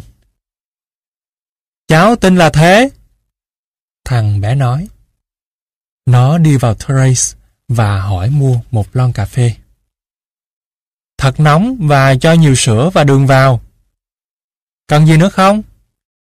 Thưa không, để lát nữa cháu xem ông có thể ăn được gì. Con cá thật ra trò. Chủ khách sạn nói. Chưa từng có một con cá nào như thế. Kể cả hai cái đáng mặt mà cháu bắt hôm qua. Mấy con quèn của cháu ấy mà. Thằng bé nói rồi lại khóc. Cháu có muốn uống chút gì không? Chủ khách sạn hỏi. Thưa không. Thằng bé đáp. Nhờ bác nhắc hộ, họ đừng đến quấy rầy ông Santiago. Cháu sẽ quay lại. Chuyển hộ lời hỏi thăm của bác đến ông lão. Cảm ơn bác. Thằng bé nói. Thằng bé mang lon cà phê nóng lên lều ông lão và ngồi bên cạnh cho đến khi lão thức giấc. Có lúc, trong ông lão như thể sắp tỉnh dậy, nhưng lão lại chìm vào giấc ngủ vui và thằng bé đi qua đường hỏi mượn ít củi về hâm nóng cà phê. Rốt cuộc thì lão cũng thức giấc. Ông hãy khoan ngồi dậy. Thằng bé nói, cứ uống cái này đi đã. Nó rót một ít cà phê ra ly. Ông lão cầm chỗ cà phê và uống. Chúng đánh bại ông Manolina. Lão nói, chúng thật sự đã đánh bại ông. Nó không đánh bại được ông, kể cả con cá. Đúng, thật thế, nhưng sau đó... Anh Patrico đang trong thuyền và dụng cụ. Ông định làm gì với cái đầu cá kia? Để Patrico chặt ra dùng trong những cái bẫy cá. Thế còn lưỡi kiếm? Nếu cháu thích thì giữ lấy. Cháu thích lưỡi kiếm. Thằng bé nói. Bây giờ ta phải lên kế hoạch về những việc khác. Họ có tìm ông không? Dĩ nhiên, cả thuyền tuần tra, bờ biển lẫn máy bay. Đại dương mênh mông, thuyền câu lại nhỏ bé và khó nhìn thấy.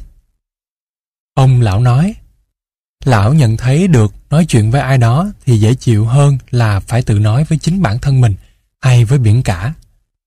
Ông nhớ cháu. Lão nói, cháu bắt được mấy con? Hôm đầu được một con, hôm thứ hai được một con và hôm thứ ba được hai. Giỏi lắm. Bây giờ ông cháu ta lại cùng đi câu. Đừng, ông không gặp may mắn. Ông chẳng còn chút may mắn nào cả. Vứt quách cái chuyện may rủi ấy đi. Thằng bé nói, cháu sẽ mang vận may của cháu theo. Gia đình cháu sẽ nói gì? Cháu không quan tâm. Hôm qua cháu bắt được hai con, nhưng bây giờ ông cháu ta sẽ cùng đi câu, bởi cháu còn phải học hỏi nhiều điều. Ta phải làm một ngọn lao đâm cát thật tốt và phải luôn mang theo trên thuyền. Cháu nên cắt lưỡi dao từ lá thép giảm sấp của chiếc pho cũ. Chúng ta có thể mài nó ở Guanabacoa. Phải mài sắt chứ đừng mang nung lửa kẻo nó sẽ gãy. Dao của ông đã gãy. Cháu sẽ làm dao khác và mang lá thép ấy đi mài. Chẳng biết đợt Brisa lớn này sẽ kéo dài đến mấy ngày. Chú thích Brisa, tiếng Tây Ban Nha, nghĩa là gió. Hết chú thích.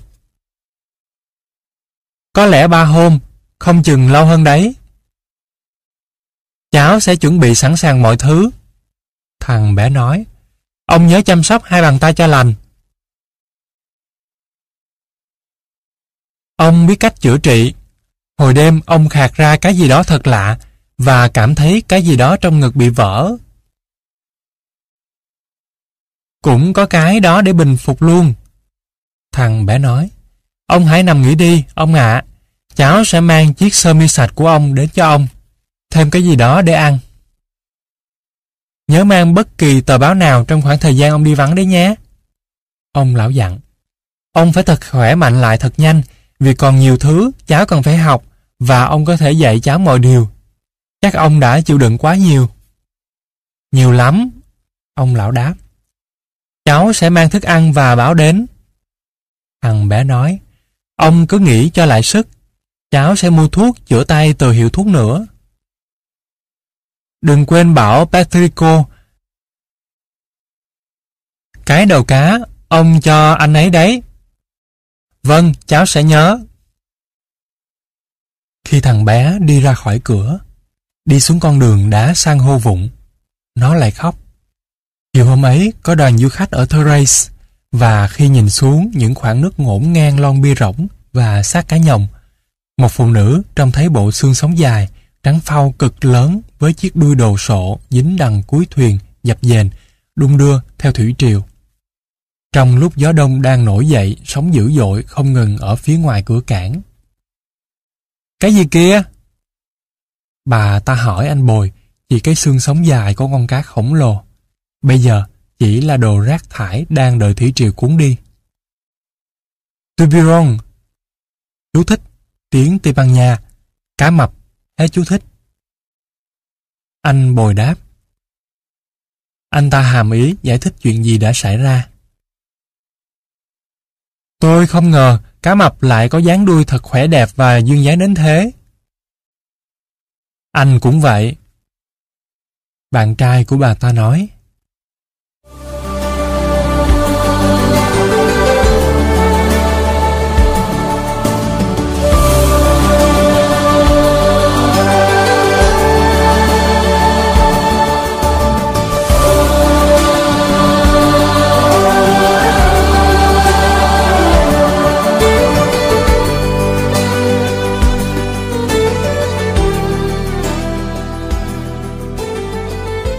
Phía trên đường, trong căn lều, ông lão đang ngủ lại.